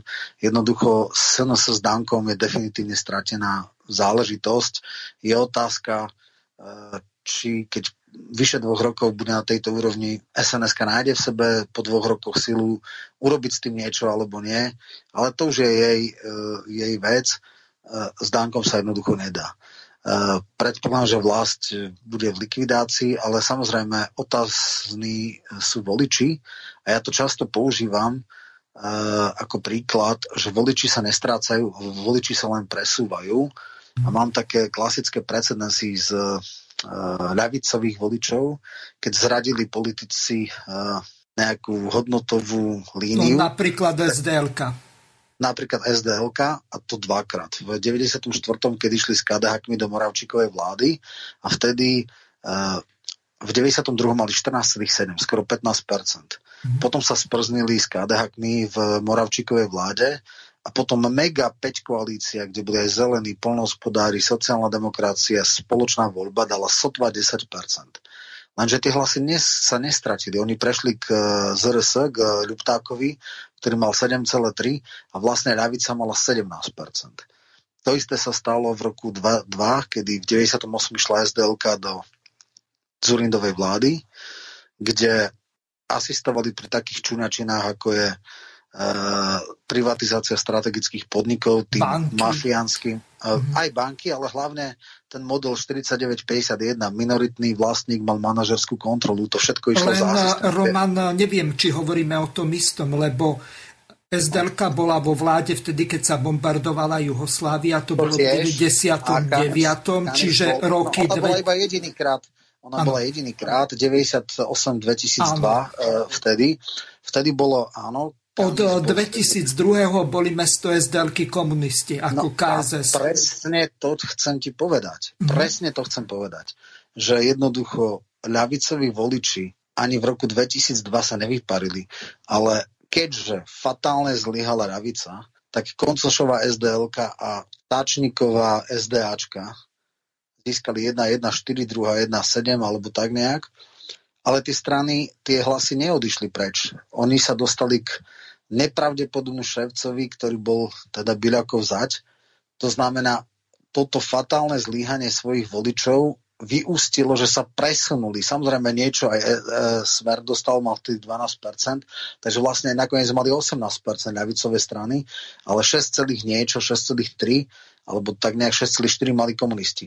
Tým chcem povedať, že dneska v tej strane, ako keď dvakrát zlyhali ľavicoví politici, tie, stran, tie hlasy sa nevyparili, len sa presunuli. A dneska je v takýchto s prepáčením e, sračkách národné, národné sily. Voliči radi by niekoho volili, ale nemajú koho. Národná frakcia v smere je fikcia, tá nič také neexistuje, u Peleho to už vôbec nie. E, Kotlebovci e, začínajú vytriezvať ich voliči, pretože pochopili, že ich koaličný potenciál je nulový a teda voľbou tejto strany zabezpečia teplé miestečko poslancom, ale nič z programu nie sú schopní presadiť a preto budú logicky hľadať nejaký výraz v strane, ktorá má pokiaľ možno neskompromitovaných ľudí s nejakým príbehom, s nejakou víziou a e, bez nejakých toxických pozadí. A je tu samozrejme nejaká dlhodobejšia vízia túto ponuku sformulovať personálnu, programovú a podobne. Dneska je to v štádiu úvah, diskusí a uh, ja verím, že títo voliči, oni neodídu. Oni buď nepôjdu voliť, buď budú protestné, alebo keď dostanú tú ponuku, tak uh, môžu na ňu reflektovať. Ja vidím potenciál až do 10% s tým, že 5 je minimum a 5 je reálnych. Samozrejme, musí to byť tímová hra, musia to byť ľudia, ktorí uh, nemajú hypertrofované ega, nemôže to byť hra na jedného lídra, lebo to nikdy k domu, ničomu dobrému nevedie ale musí to byť nejaký, nejakých možno 15 viditeľných známych ľudí s nejakým príbehom. Tí, keď sa naskladajú a budú ťahať a budú využívať priestory parlamentu na to, aby spúšťali nejaké tlačovky, otvárali témy, a tak dlhodobou prácou tá šanca je. Samozrejme, nebude to ľahké, ale, ale jednoducho cítime, že je tu istý voľný politický priestor a treba ho uchopiť Takže je tu vôľa niečo s tým robiť, ľudia sú zúfali, vypisujú, je to strašné, nemáme koho voliť, nevidíme žiadnu alternatívu a neviem čo, preto aj ja som teraz skeptický k tej uh, chimére predčasných volieb, pretože dneska by nič nezmenili, akurát by možno Maďari vymenili za ľudí. A asi Jedna by nemala... vec a progresívci by sa dostali do parlamentu. S sa dostať, aj keď pravdu povedať na čele s Biháriovou, to keď majú teraz v niektorých prieskumoch 5,2, v niektorých má 6, ale to je tak vrátke, že uh, ja si myslím, že istota to vôbec nie je. A to už... Uh, Nezabúdaj, no. na Šaviva ten vie robiť divy, v prípade Vala urobil div, v prípade Zuzanky ja viem, urobil... Že Valo, Valo nie je Biháriova. Biháriova je maximálne ako nešťastný typ lídra, ktorý nemá nič lídrovské a uh, jednoducho rozhodne by som um, takto. Absolútnu istotu, alebo veľmi vysokú mieru pravdepodobnosti by malo to spojenie, ktoré rozmýšľali Šeliga s Trubanom, že by urobili volebnú stranu, ešte by privzali aj Hybša a išli by nejako koalícia, ale ako nejaká trojstrana, ktorá by bol nejaký blok za ľudí, progresívci spolu, ten by určite mal možno aj 10%, ale určite nad 5 a určite by už nešli dvakrát do koalície, ale išli by do nejakej volebnej strany. Toto by určite malo šancu. Ale keby kandidovala sama uh, striktná uh, Remišová a Biháriová, ktorá boh vie, kde by dala Trubana a mnohých ďalších ľudí. V podstate Hybš je nepodstatný človek, nikto ho nepozná. Hipster z Zaježovej s výtlakom 02, tým, že odišiel Beblavy a a uh, Mihal, tak vlastne tá strana stratila akékoľvek známe tváre a je nepodstatná. Čiže, čiže spolu už je nič, to je, pod, to je molekula politická. Uh, Roman, nie je vôbec isté, nie je vôbec isté, či by, či by teda PSK prešlo, ale nehovorím, že je to isté, že by neprešlo, len toto by som si, no ale to, že Maďari by sa dostali, to je vysoko pravdepodobné hrnú sa nám e-mailové otázky. Dobre, dobre tak dajme ich. Dobre. Poslucháč Pano Košica pýta. Pán Michalko, to skutočne pri tých úvahách o spájaní konzervatívnych kresťanských a národných síl chcete úplne ignorovať ten najsilnejší pilier LSNS, bez ohľadu na to, aké máte na nich názory, bez nich bude vlastenecká scéna vždy rozdelená a oslabená. Ďalej poslucháč Palo píše, LSNS je príliš silná strana na to, aby ste ju mohli vylúčiť a obísť. Maďari to dokázali, spojili sa, musíme to urobiť aj my. Pozdravuje Palo z Košic. Čo si o tom myslíš? Ja to chcem vysvetliť. Ja sa rozprávam s voličmi LSNS, poznám aj ich členov a oni majú ten jeden problém kto by si dovolil ísť s nimi do koalície. Teraz ja vôbec ich nehodnotím, nehovorím, ako robia politiku a tak ďalej. Ja hovorím, že majú dedičný hriech v úvodzovkách, ktorý budú stále vyťahovať a bude každý e, ostrakizovať a škandalizovať kohokoľvek. A dneska, keď sa odvolával e, Matovič, tak e, nešiel si po hlasy o Kotlebovcom, ale radšej sa spojili s, progr- s teda Pelegriniovcami, aj keď tri dní kvôli tomu boli. E, čo sa týka voliči LSNS postupne pochopili, že v podstate tá strana je možno fajn, že hovoria v tom parlamente, e, Mazurek je mediálna hviezda, e, majú kultúrblok, majú nejaký vplyv, ale nedokážu nič presadiť. A na 99,99% môžem povedať, že Pelegrini s nimi do koalície nepôjde a na 90% smer s nimi nepôjde. Bez týchto strán nemajú šancu byť v koalícii. Kto má šancu dať trojčku, ktorá by dala tých 38-40%, lebo toľko stačí pri prepade, 40% eh, hlasov stačí na parlamentnú väčšinu. Dneska bol prepad 32%, čiže keď bude 25%, tých 40% už je väčšina. Mm-hmm. Ak by bola ešte tretia strana národne orientovaná. Oni môžu blokovať Eh, povedzme vytvorenie liberálno-agresívnej väčšiny Kotlebovci, ale stále sa vytiahnú fakľové sprievody, stále sa vytiahnú tie zbytočné provokácie 1488.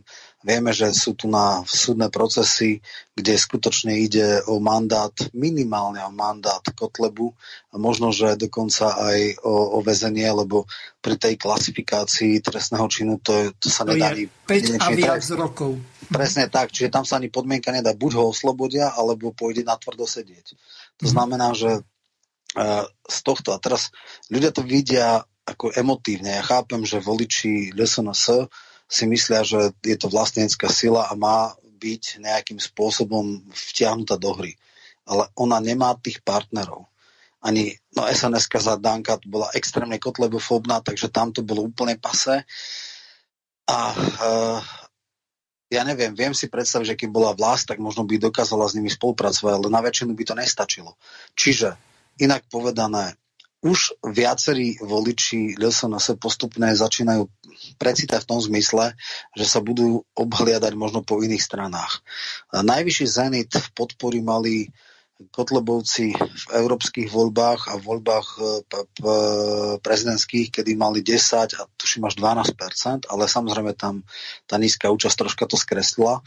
Už v týchto parlamentných voľbách im značnú časť voličov odfúkol a privlastnil si Matovič a tých 8%, keď išli ešte s ďalšími štyroma mikrostraničkami, uh, vlastne je menej percentuálne, no, ako mali prvýkrát. KDŽP, Čiže... podľa toho, čo som sa rozprával s Tarabom, tak nie len tí traja, čo sa dostali do parlamentu, ale aj ostatní, tak, ktorí kandidovali za KDŽP v, ako v tej spoločnej kandidátke alebo volebnej kandidátke LSNS, tak podľa Tomáša, tak e, dali takmer 2%. Čiže ak to odpočítame, tak e, skončili niekde na úrovni Sulika.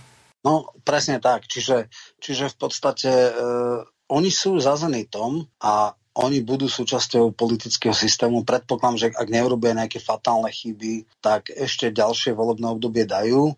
Samozrejme je otázka, čo by sa stalo, keby teda uväznili e, Kotlebu. E, Mazurek e, na lídra ešte nemá, respektíve on je mediálne silný, ale teda navyše on je ten človek, ktorý je proti všetkým. Hej. On je extrémne... Polarizujúci. Presne. On sa, on sa veľmi ostro vymedzuje aj voči smeru, aj voči komu, tí najväčší zlodeji a teda e, pália gulomet. Ale to aj je, do Harabina predtým, veď e, to bolo strašné. Áno, áno, čiže, čiže v podstate e, aj pre voličov e, LSNS je to také, že na jednej strane možno imponuje, na druhej strane dostáva tú stranu do absolútnej izolácie, lebo je proti všem. Čiže čisté, teraz ako nech tí ľudia, ktorí o tom rozprávajú, rozmýšľajú, to nevnímajú nejak emocionálne, ale čiste racionálne. Ja nie som vôbec ten, ktorý by nálepkoval nejaké strany a podobné. Aj poznám tých ľudí, aj poznám, že ich program nie je nejaký extrémistický v zmysle, že možno, čo sa týka ekonomického programu, Sulik povedal, že to by komunistická strana mohla mať a samozrejme nemajú tam v programe ani žiadne nejaké rasové alebo neviem aké zákonodárstvo, dokonca ani neriešia uh, transformáciu na stavovský štát, čo bolo teda ešte v čase pospolitosti a podobné. Čiže oni ako keby prijali pravidlá hry, ale jednoducho médiá majú obrovský záujem na to, aby ich dávali nejaké nálepky a v minulom volebnom období im oni zbytočne a hlúpo nadbiehali, lebo hovorím, tie šeky, to bola nevynútená chyba.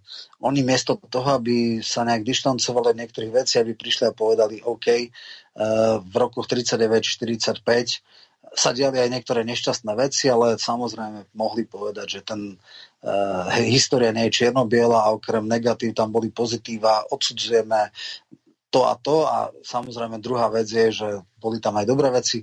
Aspoň takto, keby sa posunuli, tak povedzme, že by si nejakým spôsobom hľadali tú cestu na akceptáciu, ale vtedy zbytočne strategicky to zlepšili. Dneska už to nerobia, dneska už dávajú nálepky, teda e, šeky na 1500 eur a podobne, už zbytočne neprovokujú. Hrajú to aj teraz na procesné chyby. Skrátka, urobilo sa nám viacero chýb, pokiaľ uh, Mazurek bude tvrdiť muziku, nikdy sa do žiadnej ani potenciálnej koalície ani o 20 rokov nedostanú. A minimálne v horizonte roku 24 ešte koalovateľní nie sú len oni tam nemajú nejaké také výraznejšie osobnosti. Uhrik je europoslanec, ten by to mohol eventuálne aj zobrať, lenže ako sa dá strana riadiť z Bruselu, to si neviem No tak predstaviť. ako Sulikovi a Sulikovi sa to pomaly rozsypalo, rozpadlo. Vieme, že keď sa vrátil, tak polovica poslaneckého kluba mu odišla, čiže tam sa to presne ukazuje, že riadiť stranu z Bruselu sa nedá. Uh-huh. Ďalšia otázka. Poslucháč Michal Strenčina sa ťa pýta. Pán Michalko, aký je váš názor na zastavenie trestného stíhania poslanca Smeru Ľuboša Blahu z dôvodu, že čin, v ktorom sa viedlo trestné stíhanie, nie je trestným činom. Zrejme sa jedná o tú hviezdu, čo mu Fico doniesol z Ruska. Takže tvoj názor na túto vec? No, počul som aj Nikolsonovú, ktorá bola strašne rozhorčená, že čo si to dovolili uh, teda prokurátor alebo kto zastaviť. Ja si myslím, že toto už je úplne choré. Jasné, že aj Ľuboš Blaha občas provokuje, chce nejak slniečkarov alebo neviem koho, tak dá si kladevo kosák, používa Marxa, fotí sa pri buste Lenina. Ale mimochodom, Hej. Šéf Európskej komisie uh, odhalil bustu uh, Marxa, uh, keď bolo výročie, teraz tuším v západnej Európe, v Nemecku, odhalili sochu Lenina, čiže na západe to vôbec nie je takto vnímané. No a Blaha sa týmito názormi prezentuje celý čas a akože kvôli fotke na Facebooku s, s štátnym symbolom štátu, ktorý už neexistuje. Uh, jednoducho, ak si niekto myslí, že Hakový kríž a Klodivo kosák je to isté, no v európskom kontexte nie je. Bohužiaľ má smolu a Nikolsonová by si to mohla v Európskom parlamente o to viac uvedomiť, lebo, lebo tieto, nazvime to totality, alebo ako to nazvať, sú vnímané úplne inak. Navyše Blaha má toľko súdností, že nikdy verejne sa nezastáva Stalina ani podobných vecí, keď tak opatrne koketuje s Leninom, ale skôr tak ako teoretikom a nikdy verejne nechváli ani nepopiera gulagy a nič podobné. Skôr má nejakú nostalgiu za reálnym socializmom, čo je, by som povedal, ešte v takých hraniciach únosnosti, ale tú, tú hranicu na trestné stíhanie jednoducho neprekročí. No a Nikolsonová toto zjavne nechápe. Jej rozhľad intelektuálny je značne obmedzený a e, v tomto zmysle to ale samozrejme pozitívne e, hodnotím, pretože ako aj provokatívne názory majú v demokracii právo na to, aby existovali a fungovali a za nejakú intelektuálnu provokáciu niekoho trestnoprávne stíhať je podľa mňa hrubu začiarov, takže ja toto zastavenie stíhania samozrejme hodnotím pozitívne. Ešte si dáme jednu otázku a potom prejdeme na ten typos, aby sme to ešte dnes eh, stihli. Eh, píše nám poslanec Jozef Hanzel, neviem, či sa jedná o toho bývalého zakladateľa Smeru, ale to je Šuma Fúk. Ty budeš reagovať na to, čo napísal. Čiže Jozef sa pýta. Zdravím vás, ako sa dívate na zmeny stranov Smeru? Keď e, po novom je jediným štatutárom e, Smeru Fico. Vďaka za odpoveď. Jozef. Tak to není, lebo Bohumil Hanzel bol ja, um, Dobre, ale, takže tento je Jozef, to bol Bohumil. S, SDL sa mi zdá bol Hanzel, ale to bol generálny prokurátor, tak neviem. No, to je jedno. Myslím, že nejaký Hanzel bol niekedy dávno v SDL, ale nie som si celkom istý. Mm-hmm. No, Uh, samozrejme, do, nie som člen Smeru, takže určite nepoznám detailne uh, stanovy. Uh, asi viacero uh, strán. Tak, Roman, ale toto je jednoduchá záležitosť. Pozri si uh, výpis registra politických strán ja a tam je napísané, že kto je štatutár generálny, väčšinou sú viacerí dvaja. A kto môže konať v mene strany, no, kto má podpisové no. právo a tak ďalej. Takže Jasne. skúsme sa k tomuto vyjadriť, aby poslucháč no, bol spokojný, jasne, že sme to jasne. nezahrali do autu. Ale však ja to nezahrám, ja to nezahrám. Mm. No tak je to výsledok e, istej centralizácie. Som to viackrát e, hovoril, že bol taký poldenný snem, kde veľmi utilitárne sa menili stanovy asi pred rokom a pol, kde vlastne sa zrušilo to širšie predsedníctvo a urobilo sa veľmi užšie a vlastne všetky návrhy dával predseda a to bolo tak, aby s cieľom, aby v čase, kedy sa Pellegrini stal premiérom a získaval isté vlastné mocenské zázemie, aby si podržal Fico pevnú kontrolu nad stranou. No a toto je vlastne ďalší krok upevňovanie tejto, tejto kontroly. Uh, takže v istom zmysle je to logické zjavne tí ľudia, ktorí dneska ešte ostali v smere, tak uh, s tým nejaký problém nemajú, aj keď samozrejme zrejme erózia poslaneckého klubu a štruktúr rozhodne nie je ukončená. Zaregistroval som, že aj Pellegrini a tuším aj Raši hovoril, že ešte v septembri určite nejaký ďalší odídu, minimálne jeden, ale možno aj viacerí, možno aj tuším, ktorý. Uh, v rámci štruktúr to ešte bude, čiže dneska sa vlastne smer stáva relatívne stredne veľkou až menšou stranou, kde vlastne budú tvrdiť muziku Fico s Blahom, no a všetci tí ostatní budú zrejme v hlase sociálnej demokracie, takže uh, ako hrať sa na... No ešte tam má Kamenického a Richtera zo známejších uh, ľudí. Áno, ale Richter, Richter je nie v nejakých, neviem, či je v predsedníctve, ale nie je podpredseda. Je tam Kamenický a ešte je tam teda mladý Kaliňák a je tam Takáč, ktorý je inak dosť neznámy. Jedno, to... jedno miesto podpredsedu ešte ostalo voľné, takže uvidíme. Áno, ale neviem, že či, či vlastne nezredukovali počet podpredsedov na 5. Áno. No, ale hej, uh, takto by som povedal.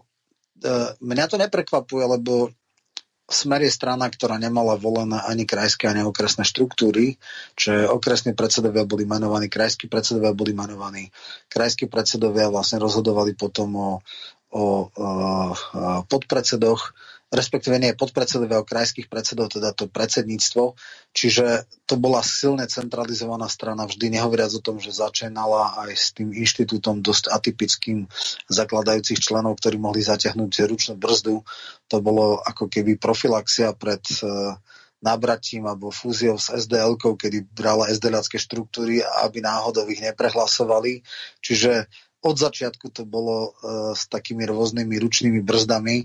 No a toto je len logika, ale zase, keď si zoberieme iné strany, a tak, taká Orano je ešte oveľa super cisárskejšia strana, oveľa nedemokratickejšia je aj SNS, ktorá, kde predseda menuje celé predsedníctvo a všetkých okresných predsedov, čiže má polovicu delegátov z nemu.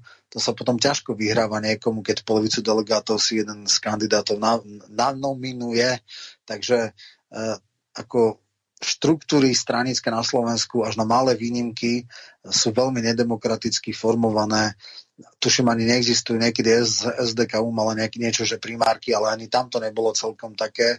Takže takisto, keď sme si pozreli teraz za ľudí, tak všetkých členov predsedníctva navrhovala eh, pre, pre, predsednička jej, a nechcela tam dať Mirakolára. Čiže zase nerobme si ako ilúziu, že žijeme v prostredí, kde štruktúry strán sú nejaké demokratické. Na druhej strane druhá krajnosť boli KDH, kde jednoducho stranické pašalíky a všelijaké vzájomné dohody Jana Brachu, Bracha na mne zacementovali tú stranu, že strana ne, nepatrila ani tak členom ako funkcionárom, ktorí sa tam dostali a 20-25 rokov si tam držali napriek tomu, že mali nízku podporu od vlastných voličov, taký Muránsky alebo tento Strnavy. Jednoducho tam boli 20 rokov, mali tisíc preferenčných hlasov a boli stále poslancami. Takže, takže to je taká vec. No. Tak dalo sa to čakať. Dneska už e, v smere nemá žiadnu opozíciu, takže toto je tiež výraz toho. Mm-hmm. Ale keď, keď ideme, ja by som nerad, ak máme čas, aby sme obišli tú doprivatizáciu energetiky, lebo no, to je ešte um, Skúsme si to tak nejako rozumne rozdeliť. Do konca relácie máme 20 minút, takže poďme, to tam treba možno poďme vec, na, najskôr na tú doprivatizáciu, čo to Sulik vlastne vyparatil ohľadom tej východoslovenskej energetiky a potom sa ešte na ten typos pozrieme, lebo to je tiež dosť dôležitá vec z toho dôvodu, že Kolár si robí za čo chce, podľa toho Paškovho vyhraj voľby a môžeš úplne všetko. No tak e, čo sa týka e, tej doprivatizácie východoslovenskej energetiky, samozrejme, že ma to zo strany Sulika neprekvapilo, pretože on stále tlačiť tú podľa mňa hlúpú tézu, že štát je najhorší vlastník a všetko treba privatizovať a tak ďalej. No, toto je dozvuky ešte tej zločineckej privatizácie Zadzurindu, bohužiaľ za asistencie sdl kedy sa privatizovalo strategické podniky modelom 4951. Vysvetlím prečo. V roku 97 prijal Mečiar zákon o strategických podnikov, ktorý povedal, že niektoré sieťové odvetia energetika, plynárenstvo a myslím aj telekomunikácie nesmú byť privatizované majoritne, to znamená maximálne menšinu môže dať privátny investor, ale väčšina musí mať v štáte. No a SDráci Roman, tu by bolo dobre vysvetliť, ako je vlastne možné čo je v rozpore s obchodným zákonníkom, že ten, kto je minoritný vlastník, tak má manažerskú kontrolu nad celou firmou. Presne tak. Vtedy boli diskusie také, že že dobre, tak skúsme to tak nejak urobiť, že bude nejaká zlatá akcia, že štát bude mať zlatú akciu a bude mať ako keby stopku na niektoré veci. Uh, to neprešlo, lebo ústavní právnici a Zurindovský ústavný sudcovia povedali, že to nie je možné. Takže v tomto prípade, ak štát chcel si tam dať nohu do dverí, to nebolo ústavné. No ale toto uh, je síce v rozpore so zákonom, alebo teda s logikou zákona, alebo obchodný zákonník jasne hovorí, že kto má uh, väčšinu akcionárov, tak má právo teda ako v parlamente. Hej, kto má väčšinu, tak si dáva exekutívu. No ale Zurinda urobil zmluvy, ktoré dobrovoľne s plným vedomí si dôsledkov a bez uh, akýchkoľvek výhrad vláda podpísala a samozrejme tie zmluvy uh, platili aj pre nasledujúce vlády, čiže to, ako sa to vtedy dohodlo, tak toto bolo. Sice to bolo, nazvime to, že obchádzalo to duch zákona, ale bolo to dobrovoľná zmluvná voľnosť, že štát, hlúpy štát, alebo mo- niektorí predstavitelia štátu, ktorí boli asi nejak motivovaní, a podpísali takéto privatizačné zmluvy, kde povedali, viete čo, fajn, nechcete do toho ísť, keď štát by vám tam kafral, no máme tu nejaký zákon, ktorý koaličný partner nechce pustiť, tak to urobíme takto. Nebudete mať väčšinu, ale budete mať manažerskú kontrolu. SDLK si myslela, že takto takýmto rožkom opie uh, svojich voličov a že vlastne uh, to bude v pohode. Samozrejme aj voliči jej na to neskočili, e, poriadne jej dali výprask, ale už to, už to patrilo. No a preto takto sa privatizovali aj Telekom a tak. Ale teraz poďme k energetike. E, energetika je z dvoch častí. Je výroba elektríny, to je Slovens, e, slovenské elektrárne a potom sú distribučné spoločnosti, ktoré východo, stredo a západo slovenská energetika. A mm, Tie sa privatizovali modelom 4951 v prospech e, minoritného e, akcionára. No a dneska e, samozrejme distribúcia energie je tiež veľmi dôležitá, podľa mňa by mala byť pod štátnou kontrolou, ale nie je. No a za Žigu sa urobil nejaký dodatok zmluve, že štát má predkupné právo a môže si ho uplatniť, keby ten minoritný akcionár s manažerskou kontrolou chcel odísť preč. No a dneska vlastne prišli a povedali, že sú ochotní kúpiť za 35 miliónov tých 59, 51% e, a e, vlastne Sulik povedal, že my ako štát si nebudeme uplatňovať predkupné právo, to znamená 100% bude tohto sieťového odvetvia na východnom Slovensku patriť uh, zahraničnému investorovi a ešte paradoxne nie privátnemu, ale štátnemu, lebo to je aj otázka a zmetenie pojmov. Je to vôbec privatizácia? Totiž to nekupovali súkromní investori, ale štátne firmy zahraničných, e, teda zo západu.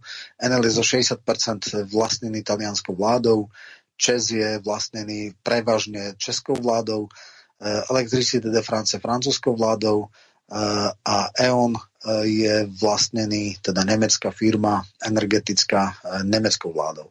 Čiže nemecká vláda dostane pod kontrolu slovenskú distribúciu, e, minimálne na východe Slovenska, ale všade vlastne, lebo všetky e, v stredoslovensku sú tuším Francúzi a neviem presne, či západoslovenska sú tiež Nemci alebo kto, ale každopádne, tak ako Deutsche Telekom je štátna akciová spoločnosť, čiže nemecké štátne telekomunikácie dostali sa pod kontrolu teda slovenských telekomunikácií.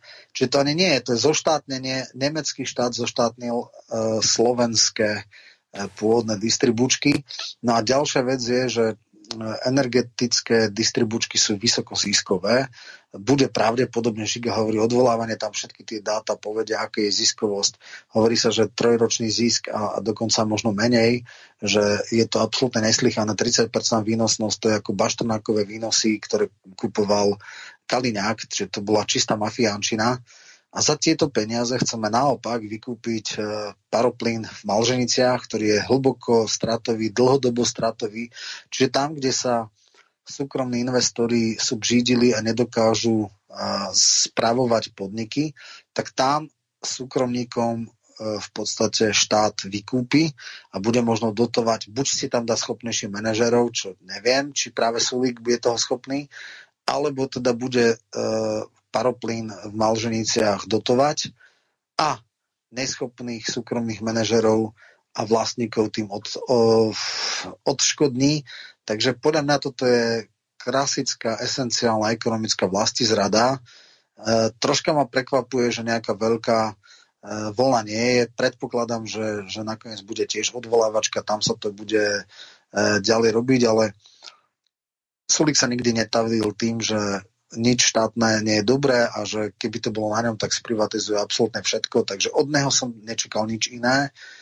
Troška väčší e, odpor som čakal od niektorých iných koaličných partnerov. E, minimálne v tom zmysle, že Matovič je populista a vie, že e, bezbrehá privatizácia nie je až tak po tých dzurindovských skúsenostiach populárna a toto asi vláde väčšiu popularitu nezíska. Nehovoriac o tom, keď sa vykričí, že teda naopak súkromný, neschopný investor bude sanovaný.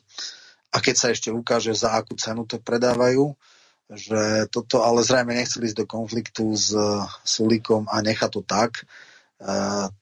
Reakcie pod videom, kde som to rozroberal, boli veľmi jednoznačné.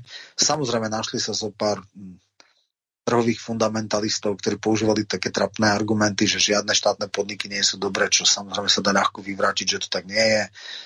Až do takých absurdít, že Slováci sú neschopní hlupáci a musíme nad sebou mať schopných západných manažerov, lebo sami si nevieme vládnuť ani nič nevieme e, riadiť, čo je už ako taký trapný folklór niektorých zakomplexovanocov. Takí ľudia sú, ale ja teda stále verím a dúfam, že ich nie je väčšina. No takže toto nás čaká Neviem, či sa toto podarí zvrátiť. Pravdepodobne východoslovenská energetika bude plne alebo s nulovou štátnou ingerenciou, s nulovou štátnou akcionárskou štruktúrou. No a zbavujeme sa tak e, minimálne na východnom Slovensku e, jedného sektoru alebo teda sieťových odvetví. No. Uh-huh. Máme tu ešte jednu otázku od poslucháča Juraja z Nitry. Pán Michelko, neviem, či viete, ale dnes bolo zverejnené, že od e, februára sa zdražujú cigarety o 40 e, centov. Od nepamäti platí, že kto zdraží pivo a cigarety, tak prehrá najbližšie voľby. Nekope si Sulik s Matovičom politický hrob. Váš názor? No, tuším, že o 20 až 40 e, centov na krabičku to vyjde, tak to v dvoch kruhoch. Jedno 21 a potom ešte 22, čiže o 60 centov. Uh, že keď by to tak bolo, a obávam sa, že nie. Ja neviem, ja som už zaregistroval za posledných 20 rokov možno 10-12 zdražení a nemyslím si, že toto nejakým spôsobom pohne, pohne e, zásadné preferenciami. Vieš, ale e, pred voľbami tak napríklad Danko zablokoval zdraženie cigariet. Možno, že si pamätáš. Áno, áno tak e, keď to robíme prvý a druhý rok voľ, pred voľbami, tak e, to ešte prejde. Keby to bolo tesne pred voľbami, tak samozrejme vtedy sú na všetko ľudia senzitívni. A, a ešte k tomu cigarety, alkohol, e, by som povedal najmenšie ako No ešte to pivo alebo víno je u nás senzitívnejšie, lebo teda vinári lobujú a pivo je taký akože ľudový nápoj, ale nejaký ostrý alkohol. Uh, ako obávam sa, že keď si niekto myslí, že toto zlomí väzy uh, Dankovi, tak asi nie.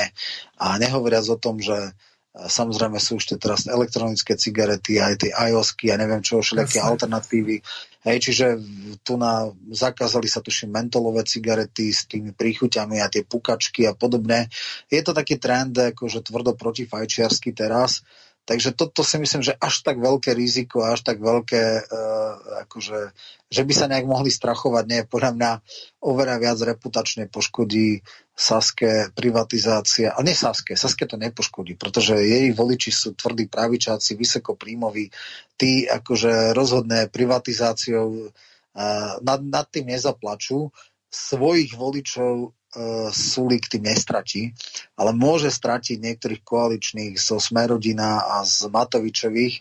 Myslím, že tam jeho elektorát až tak neprahne po e, bezbrehej privatizácii, takže Sulíkovi to môže ešte pomôcť, ale niektorým iným koaličným partnerom to môže poškodiť. Dobre, ideme na ten typos e, v poradí Melicher, Kamenický a Fico. Vybral som tie najzávažnejšie veci. Firmy, alebo respektíve do svojho rádia, Fan Rádia, presúva peniaze zo štátneho rozpočtu, zo spoločnosti Typos.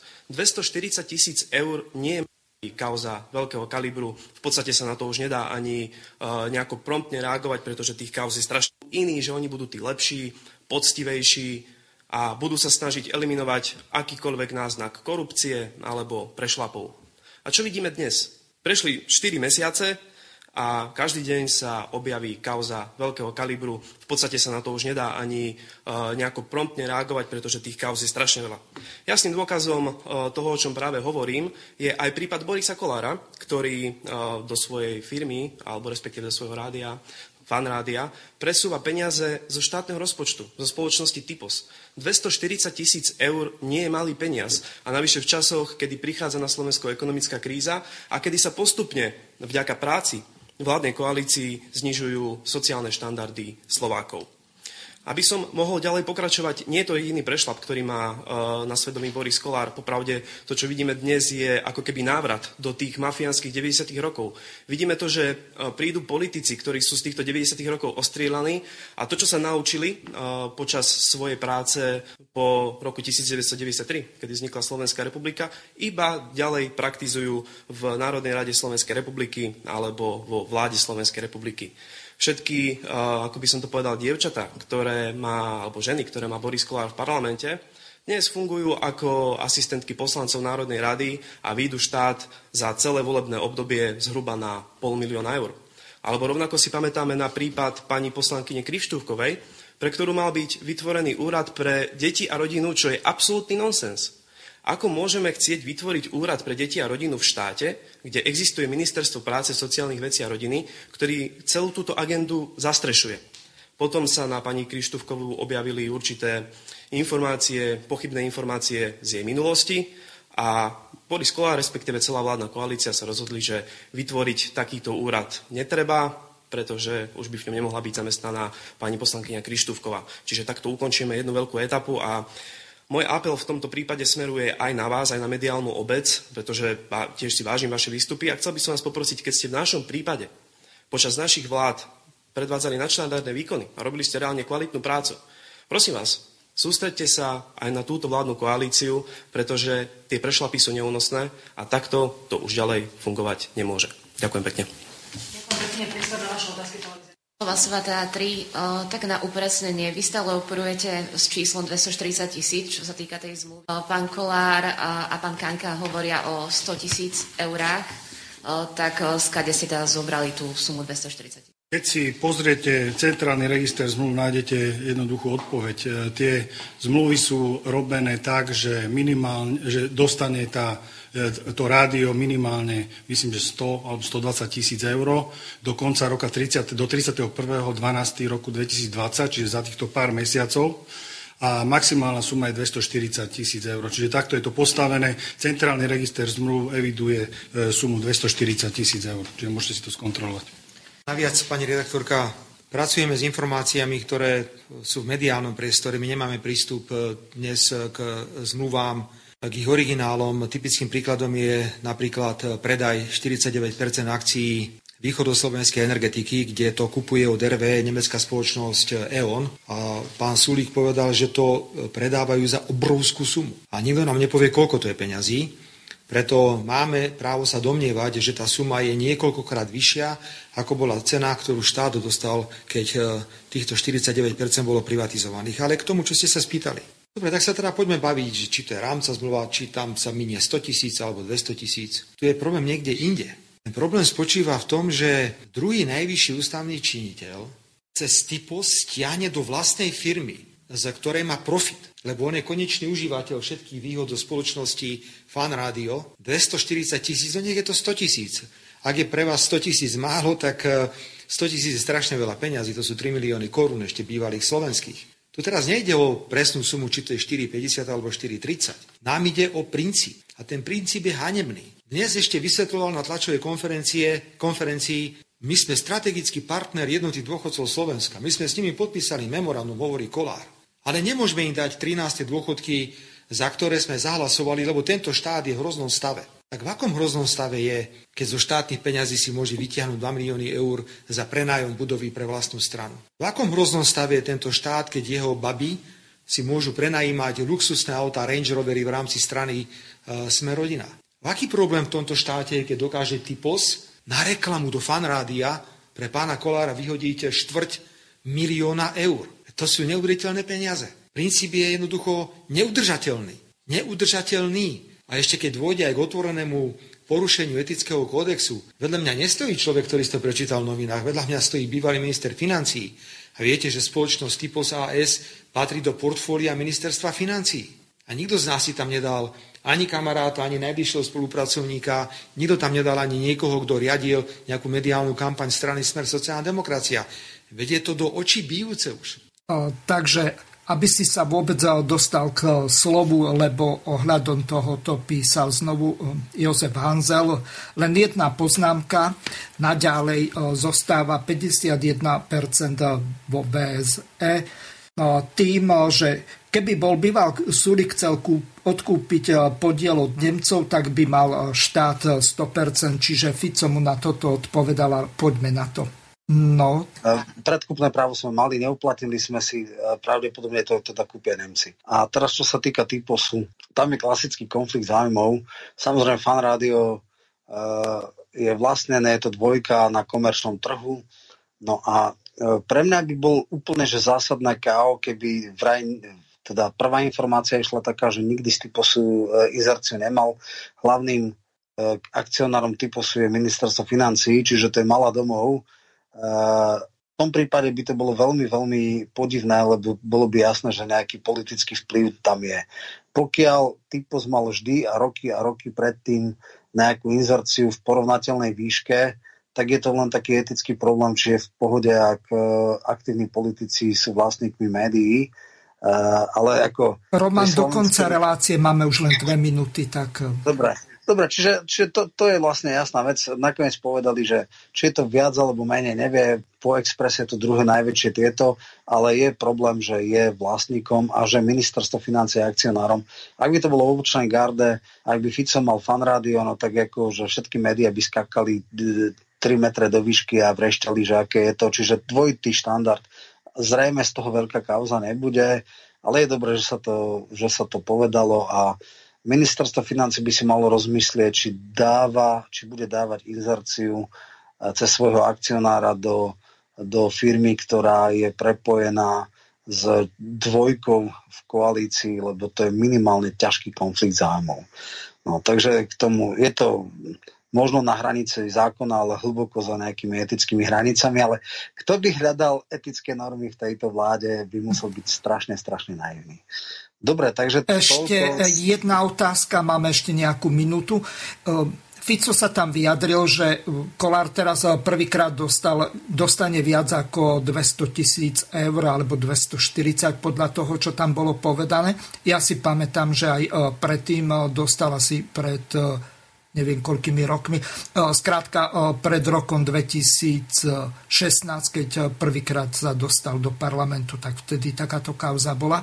Čiže ako ty vlastne sa na to díva, že môže poslanec alebo predseda strany, ktorý vlastní rádio, sa dostávať takýmto obrovským peniazom zo štátneho rozpočtu. Nie je to konflikt záujmov, alebo... No, je to zjavný konflikt záujmov, ale hovorím, je to hlboko neetické, ale neviem, či je to mm, nelegálne alebo protizákonné, lebo on nie je konateľom, je konečným užívateľom výhod. Na to by mali byť ešte spresňujúce veci na... E, nie je tuším v žiadnom podľa zákona nemôže byť konateľom SROčky, nemôže byť konateľom firmy. Vieme, že Matovič si zabudol pozastaviť živnosť a najprv ho to stalo, neviem, hádam aj ročný plát a potom dokonca uh, mohol prísť o mandát.